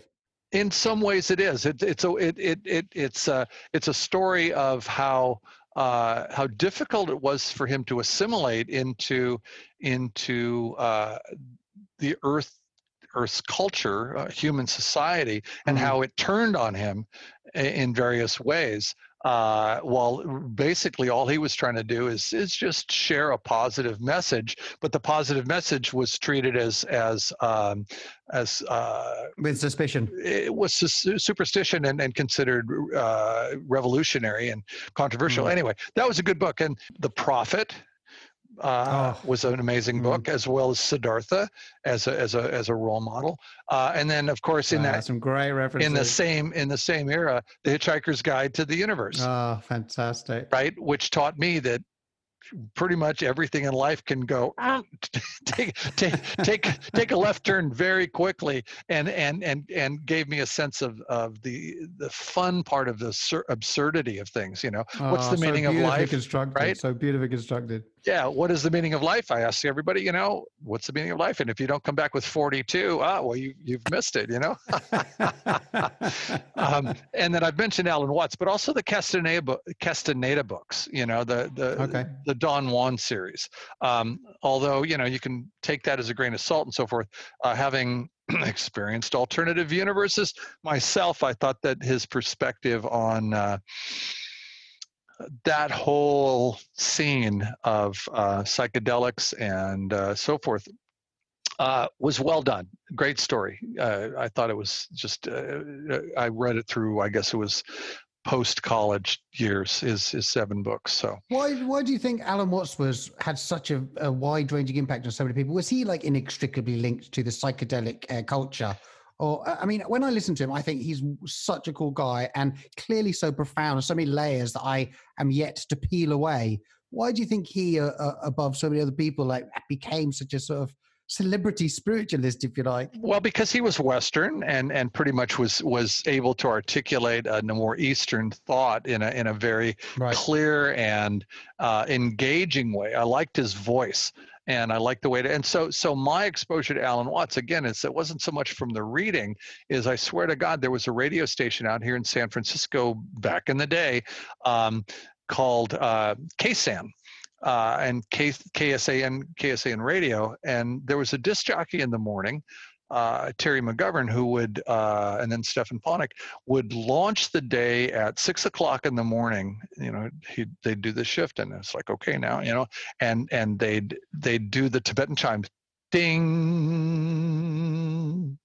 Right, love it. And then he would cast the I Ching and read the I Ching for the day. And I, I am actually a I have practiced I Ching in the past and so forth. Ah. And and he would he would read the I Ching and you'd get that hit of Eastern thought and and connecting mm. and all those. And then they'd play at least a half an hour of Alan Watts or Baba Ram Dass talk, a lecture and it was fabulous. And then they play another half hour of old radio programs, Lone Ranger, The Green Hornet, Flash Gordon, whatever. And so that first hour of waking up between like six and seven in the morning before I to, you know, go off to, to college was was like this amazing experience of, uh, you know, I of just exposure to different culture in a lot wow. of different ways. And so Alan Watts, to me, takes me back to that era of listening to him, uh, his lectures, and and then and then pursuing, and then getting again getting exposed to Meher Baba, and then actually reading some of the books, uh, reading Kahlil Gibran. Um, reading Meher Baba and so forth, uh, very influential. And, and and and during that time, you know, shaking off the vestiges of Catholicism, which wasn't very hard to do at all. Um, uh, you know, and then saying, okay, well, so back the, the the, the that era, you know, the '60s, which I lived in the center of, at least in the West Coast, mm-hmm. was you know, get yourself a, a very a nice sieve, right? fine grained sieve and dump your entire personality yeah. and all your values and all your influences into it and shake out the good stuff and then dump out the crap, you know, and then reinvent yourself. Wow. So all of those ideas are just as prominent today, aren't they? Just as prevalent and alluring today as they were then. Was the '60s massively different in California than it is now? Oh yeah. Um, uh, Describe as succinctly as you can what was different about it tonally. How did it? Why did well, it feel so different? Was it really a much more liberal place? I mean, California's, you know, it's it's got it's still got this reputation as being extremely liberal, hasn't it? But it doesn't always feel like that in California. Well, uh, the way I describe it is that we here in the Bay Area live in our little Switzerland of sanity inside of California. You know, California is a different environment, but in the nine Bay Area counties, throw in Santa Cruz, maybe throw in Monterey. Yeah.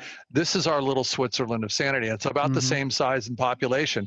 This is a we're in a bubble, a very distinct bubble. Um, right. Really, really, the six, the six, actually, it was the late '60s make a difference because you know I I was too young for the free speech movement at Berkeley, but I I got a mm-hmm. degree in frisbee and a minor in tear gas at Berkeley in in the 70s, and I I uh, I know the feeling of being nuked from above with a helicopter dousing the entire crowd with with uh, tear gas. I mean, I was there. Um, but the, but really, what it was is is the music, and and the mm-hmm. music mm. at the time of the anti-war movement, and and the power okay. of of the fact that all of us males were subject to the draft. And boy, there's mm nothing that'll wake you up more than turning 18 and saying you got to register for the civil service for a stupid so war in scary. Vietnam. Nam. And and so therefore, you know, why are you protesting? You're pro- protesting to stop the war that could take you now, for, or your friend, or your, or, or, you know, in the case of, of the the the females, you know, their boyfriends or their brothers, you know.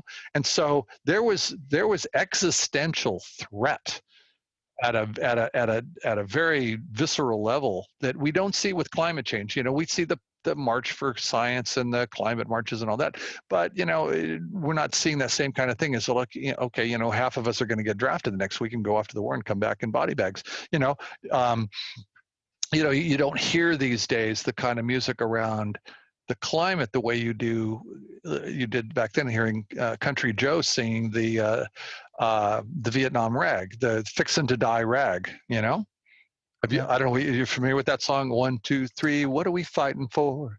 Don't ask me. Yes, I don't give yes. a damn. Right. Okay. Yeah, so, yeah, so you know, and then and then you know the Jefferson Airplane and the Grateful Dead.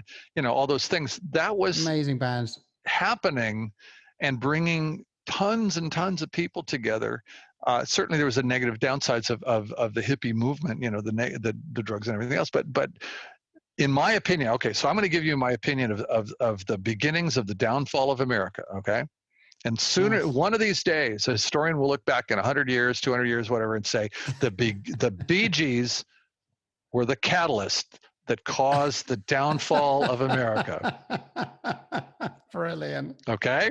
Where culture went to die. Okay. Now, so you got to, and then you're supposed to say, the Bee Gees. How did the Bee Gees lead to the default, downfall of America? Exactly. Right. Okay. So you asked mm. me that. All right. So think about it back in the you know 60s we had the hippie movement which was peace love and understanding colorful clothing high respect for nature love of everybody. We were changing the culture. We were impacting the way people thought. We were looking forward to the dawning of the age of Aquarius, right? Everything was going along fine until the freaking Bee Gees came out with Staying Alive, Staying Alive. and everybody of my sister's generation went indoors and polyester uh, and oh, disco. Wow. And those oh kids voted for Reagan. Wow. The polyester generation became the me generation, and they voted for Reagan. And Reagan was the beginning of the political downfall. He took the solar panels off the White House that Jimmy Carter put up. And so it is not hyperbolic to consider that the disco movement was the antithesis of the hippie movement and really yeah. led to a retreat from all those values, became materialistic and teed us up for all the crap that followed. Wow, that is so interesting. so interesting. But yeah, it seemed like it was so on vogue to be a hippie, so on vogue to want to be a net positive for the world back in those days, and it just, just seems to have died. Mm-hmm. I've been watching a fantastic show called The Century of the Self. I'm sure you've heard of it I probably watched mm. it. And um, just talking about sort of, you know, uh, socialism and people on the left of center and what they did around the 60s after the hippie movement. Why, why, mm-hmm. why this sort of went underground? But it, it, appeared that is what happened. Instead of, you know, fighting the right wing, fighting Reagan, fighting what was going on, they just basically became uh, more inclusive and more artistic. And they made their they made their protests in very artistic ways, but not by taking up arms, but by being on the streets and protesting as much.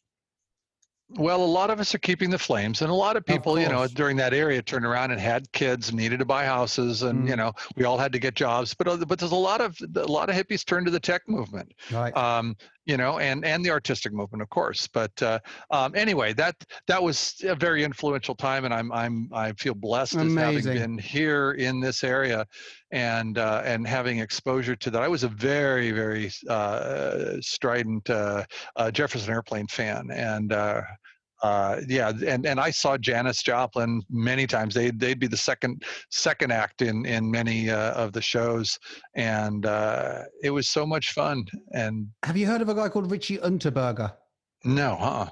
Uh, I, I, mean, I don't think he's much of a celebrity or anything like that, but he's an incredibly knowledgeable guy on um, the whole move, cultural mm. and musical movements of the 60s and 70s. He's a, a university professor and he does regular um, free uh, lectures about mm-hmm. different times of you know, the 60s, 70s, and different musical movements. Uh-huh. Absolutely uh-huh. fantastic. I mean, he's a he's he's got encyclopedic knowledge. He always does questions and answers after his sessions, and yeah, mm-hmm. I've seen some amazing lectures of his. I've dotted around the uh, Bay Area. You should check him out, Richie Unterberger. That'd sure be fun.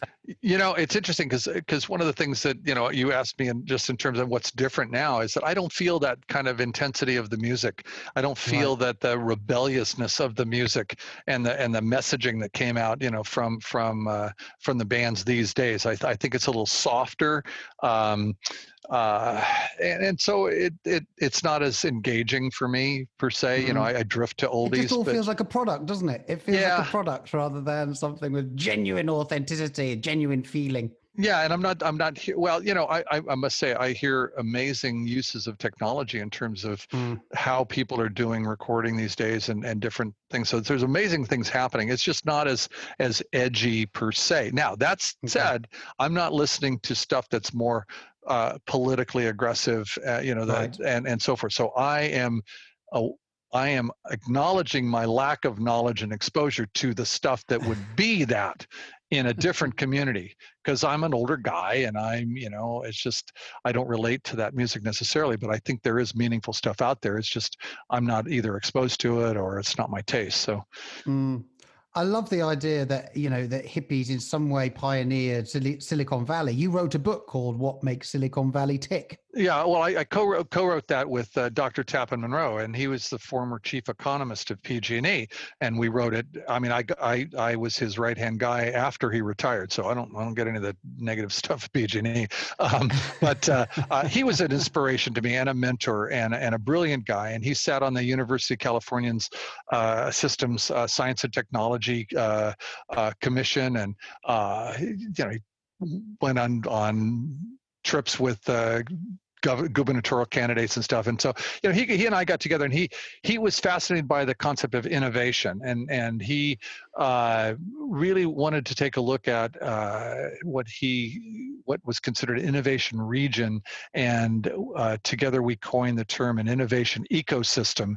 Uh, and, you know, he, we, we did a lot of research on the dot com boom and bust and we wrote a book mm-hmm. or he, well, actually he, he wrote a book and I was his editor uh, for uh, a series of articles on the dot com boom and bust.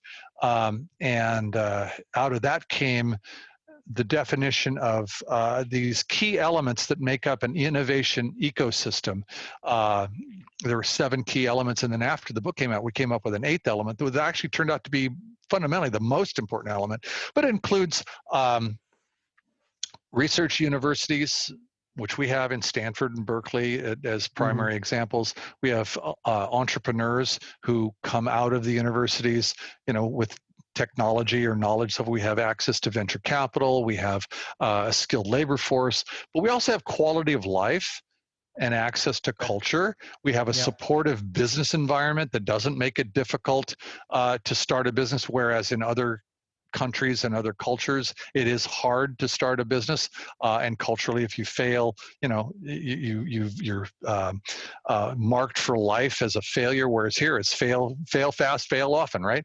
Um, and right. and so so we we took a really look at that, and then over over time, I was involved uh, in in uh, doing research on other innovation ecosystems and applying our model uh, to uh, other areas like the the um, Research Triangle in the Raleigh Durham area of North Carolina and the uh, Route 128 in the Boston area, um, oh and God. also the Austin, Texas area, and and also San Diego. And in that process, so so and I I I did research and wrote uh, supportive material for follow-up uh, uh, studies and so forth that Tapan and I were working on.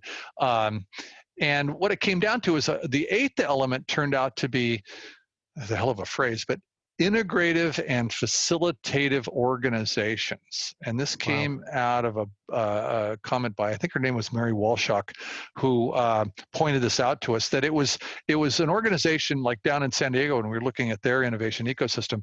Um, that it was called Connect SD, and Connect SD was a uh, public-private sector partnership organization whose mission was to facilitate innovation and the innovation ecosystem and, and economy of the San Diego area. And so th- those are the people that would uh, hold business plan competitions and they would have, um, you know, talks with angel investors and they would have social gatherings to bring in uh, you know uh, successful entrepreneurs together with wannabe entrepreneurs and they hmm. created mm. community around the whole concept of innovation and it, wow. it, struck us that that concept of the integrative and facilitative organization was in effect the hub of our diagram of, of seven uh, mm. spheres around the outside and uh, so when i um, uh, worked as the director of a software incubator here in Concord, you know, that was part of what I wanted to create is a sense of not only an opportunity for,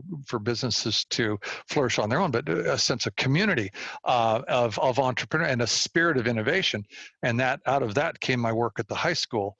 And um, I don't know whether you noticed on my list of things, I, I founded a, um, really cool program that's still going after i don't know 17 18 years at mount diablo high school in Con- concord it it okay. um, it's called the innovation project and it culminates in the innovation fair the annual digital safari innovation fair and uh, i was i had a teacher at high school uh, who was uh, in our economics class who had the whole class form a company and we had this experience and i was one of the core leaders in that experience. And we made these paper flowers and sold them and kept track of the money. It was kind of a junior achievement kind of thing for the whole class.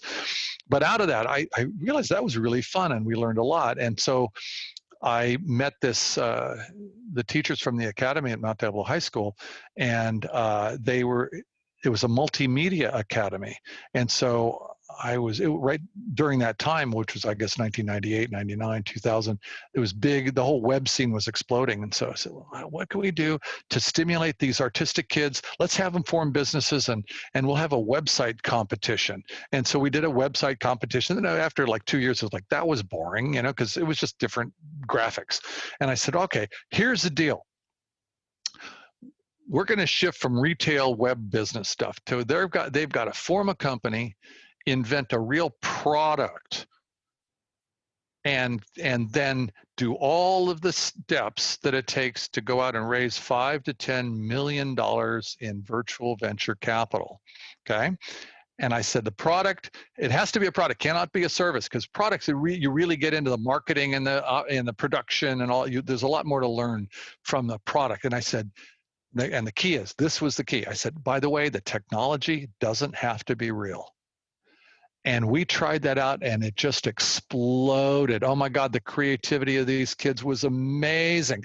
And so every fall uh, we take the senior students in, in economics and multimedia and english three collaborative classes. It's 50% of the grade in three classes. And the students three to four people they they form a, a company they brainstorm ideas for a product and the product has to be meaningful. It can't be just some throwaway toy or whatever. Um, and then they've got to craft that into uh, uh, an innovation and what their intellectual property is is the black box that solves a particular problem. So for instance one of the greatest inventions of all time is the anti-gravity day pack. So all the students who carry around those heavy day packs of books, they just right. turn back, flip a switch, and whoop, it's light as a feather, right? and so, you know, their intellectual property is is creating the anti gravity generator that is the uh, core of the base of the of the uh, the backpack, right? And so we have them explain it, and we have them do a business plan, a, a product data sheet, a marketing plan. They have to create a logo, a PowerPoint presentation, and a video commercial. And so they meet with mentors every month uh, through the through the fall semester, and the mentors are literally a VP of a bank, cashed out multimillionaire entrepreneur, the CEO of a high tech company from down San Ramon, the the the CEO of the Chamber of Commerce, uh, real solid business people meeting with these teams crafting their ideas giving pointers the whole nine yards you know making them every time they come up they've got to learn how to shake our hands and introduce themselves like a company it's not like oh i'm harvey blah blah it's no you are harvey smith I, you know, my name is Harvey Smith. I'm the CEO of, you know, XYZ company. This is my colleague, you know, Harvey Schwartz, the CMO, uh, you know, of the company. And they've got to shake our hands and be professional, sit down, listen, and interact in a professional way. And we we tell these kids that this is this is real world American capitalism. You know, this is this mm. is the way that really the, the the wealth is made. It's it's not through mom right. and pop. It is, but but uh, uh, uh, this isn't service based small business. This is how to hit a home run by raising five to ten million dollars and then uh, in, in virtual venture capital and then at the end of the semester i run a ballroom we have a tech expo and a business plan competition. So these teams, these companies like a tech fair, they have tables all around in a big horseshoe. They've got their big uh, uh, stand-up boards talking about their product, the market, and all this stuff with their powerpoints on their on their little laptops and everything else. Everybody's wearing suits and dresses, and we invite the Chamber of Commerce. It's their it's their monthly mixer, and all the families and friends. And and the key for that event, I love this. When I, I came up with this, we give all the guests $50,000 in virtual venture capital to invest in 10 checks, 10 five right. ten thousand dollar virtual checks and then we seed the crowd with about 10 or 12 venture capitalists who have 50000 uh, $250000 to invest in $50000 check mm. so the kids have to earn their investment dollars and then we take the yep. teachers score their business plan score one the mentors score the powerpoint presentations and every team has to give a, a, a, presentation to the mentors live the day before. So we sit through all 14 15 presentations. And then the third score mm-hmm. is the amount of money that uh, the students raise during the fair so we take those three scores right. and we pick the top finalists and put them up on stage and they give uh, their pitch for money to a panel of real business people. So if you go on Innovation Fair, F A I R, innovationfair.org, yep. and look at the video, watch that team of kids give that presentation about rememory. Those kids nailed it. They could be really. We had we had a team of young ladies who created the Solomonte, a stylish women's shoe that f- changes from flats to spiked heels at the touch of a button. Such a good they, idea. the heel for various, you know, the heel melts itself into the sole to provide extra cushion and then comes back and flows wow. into being a heel. These girls could have worked on Madison Avenue. Yeah, they were the so is, slick. Amazing. And when you can think of ideas like this, usually you can make them eventually, can't you? I mean, we look at all the sci-fi, Star Trek, Jean-Luc Picard. We, we look at all the all the crazy sci-fi ideas that came out in the 60s and 70s, and then we see them being implemented in the real world today. Skype is a great example. Oh yeah, well, so and so over time, our kids our kids invented the iPad three years before it came out. Our kids invented numerous forms of uh, auto auto um, what is it autonomous vehicle sensors and so forth. We we invented way ahead of time. Uh, the MP3 watch, our kids came out with that many many years before. so so lots of the inventions, the ones that won were actually the teams that won were actually closer to the edge then further over the edge. We considered it mm-hmm. uh, instead of you know cutting edge technology, we call it beyond the edge technology because it's you know innovation without limitation.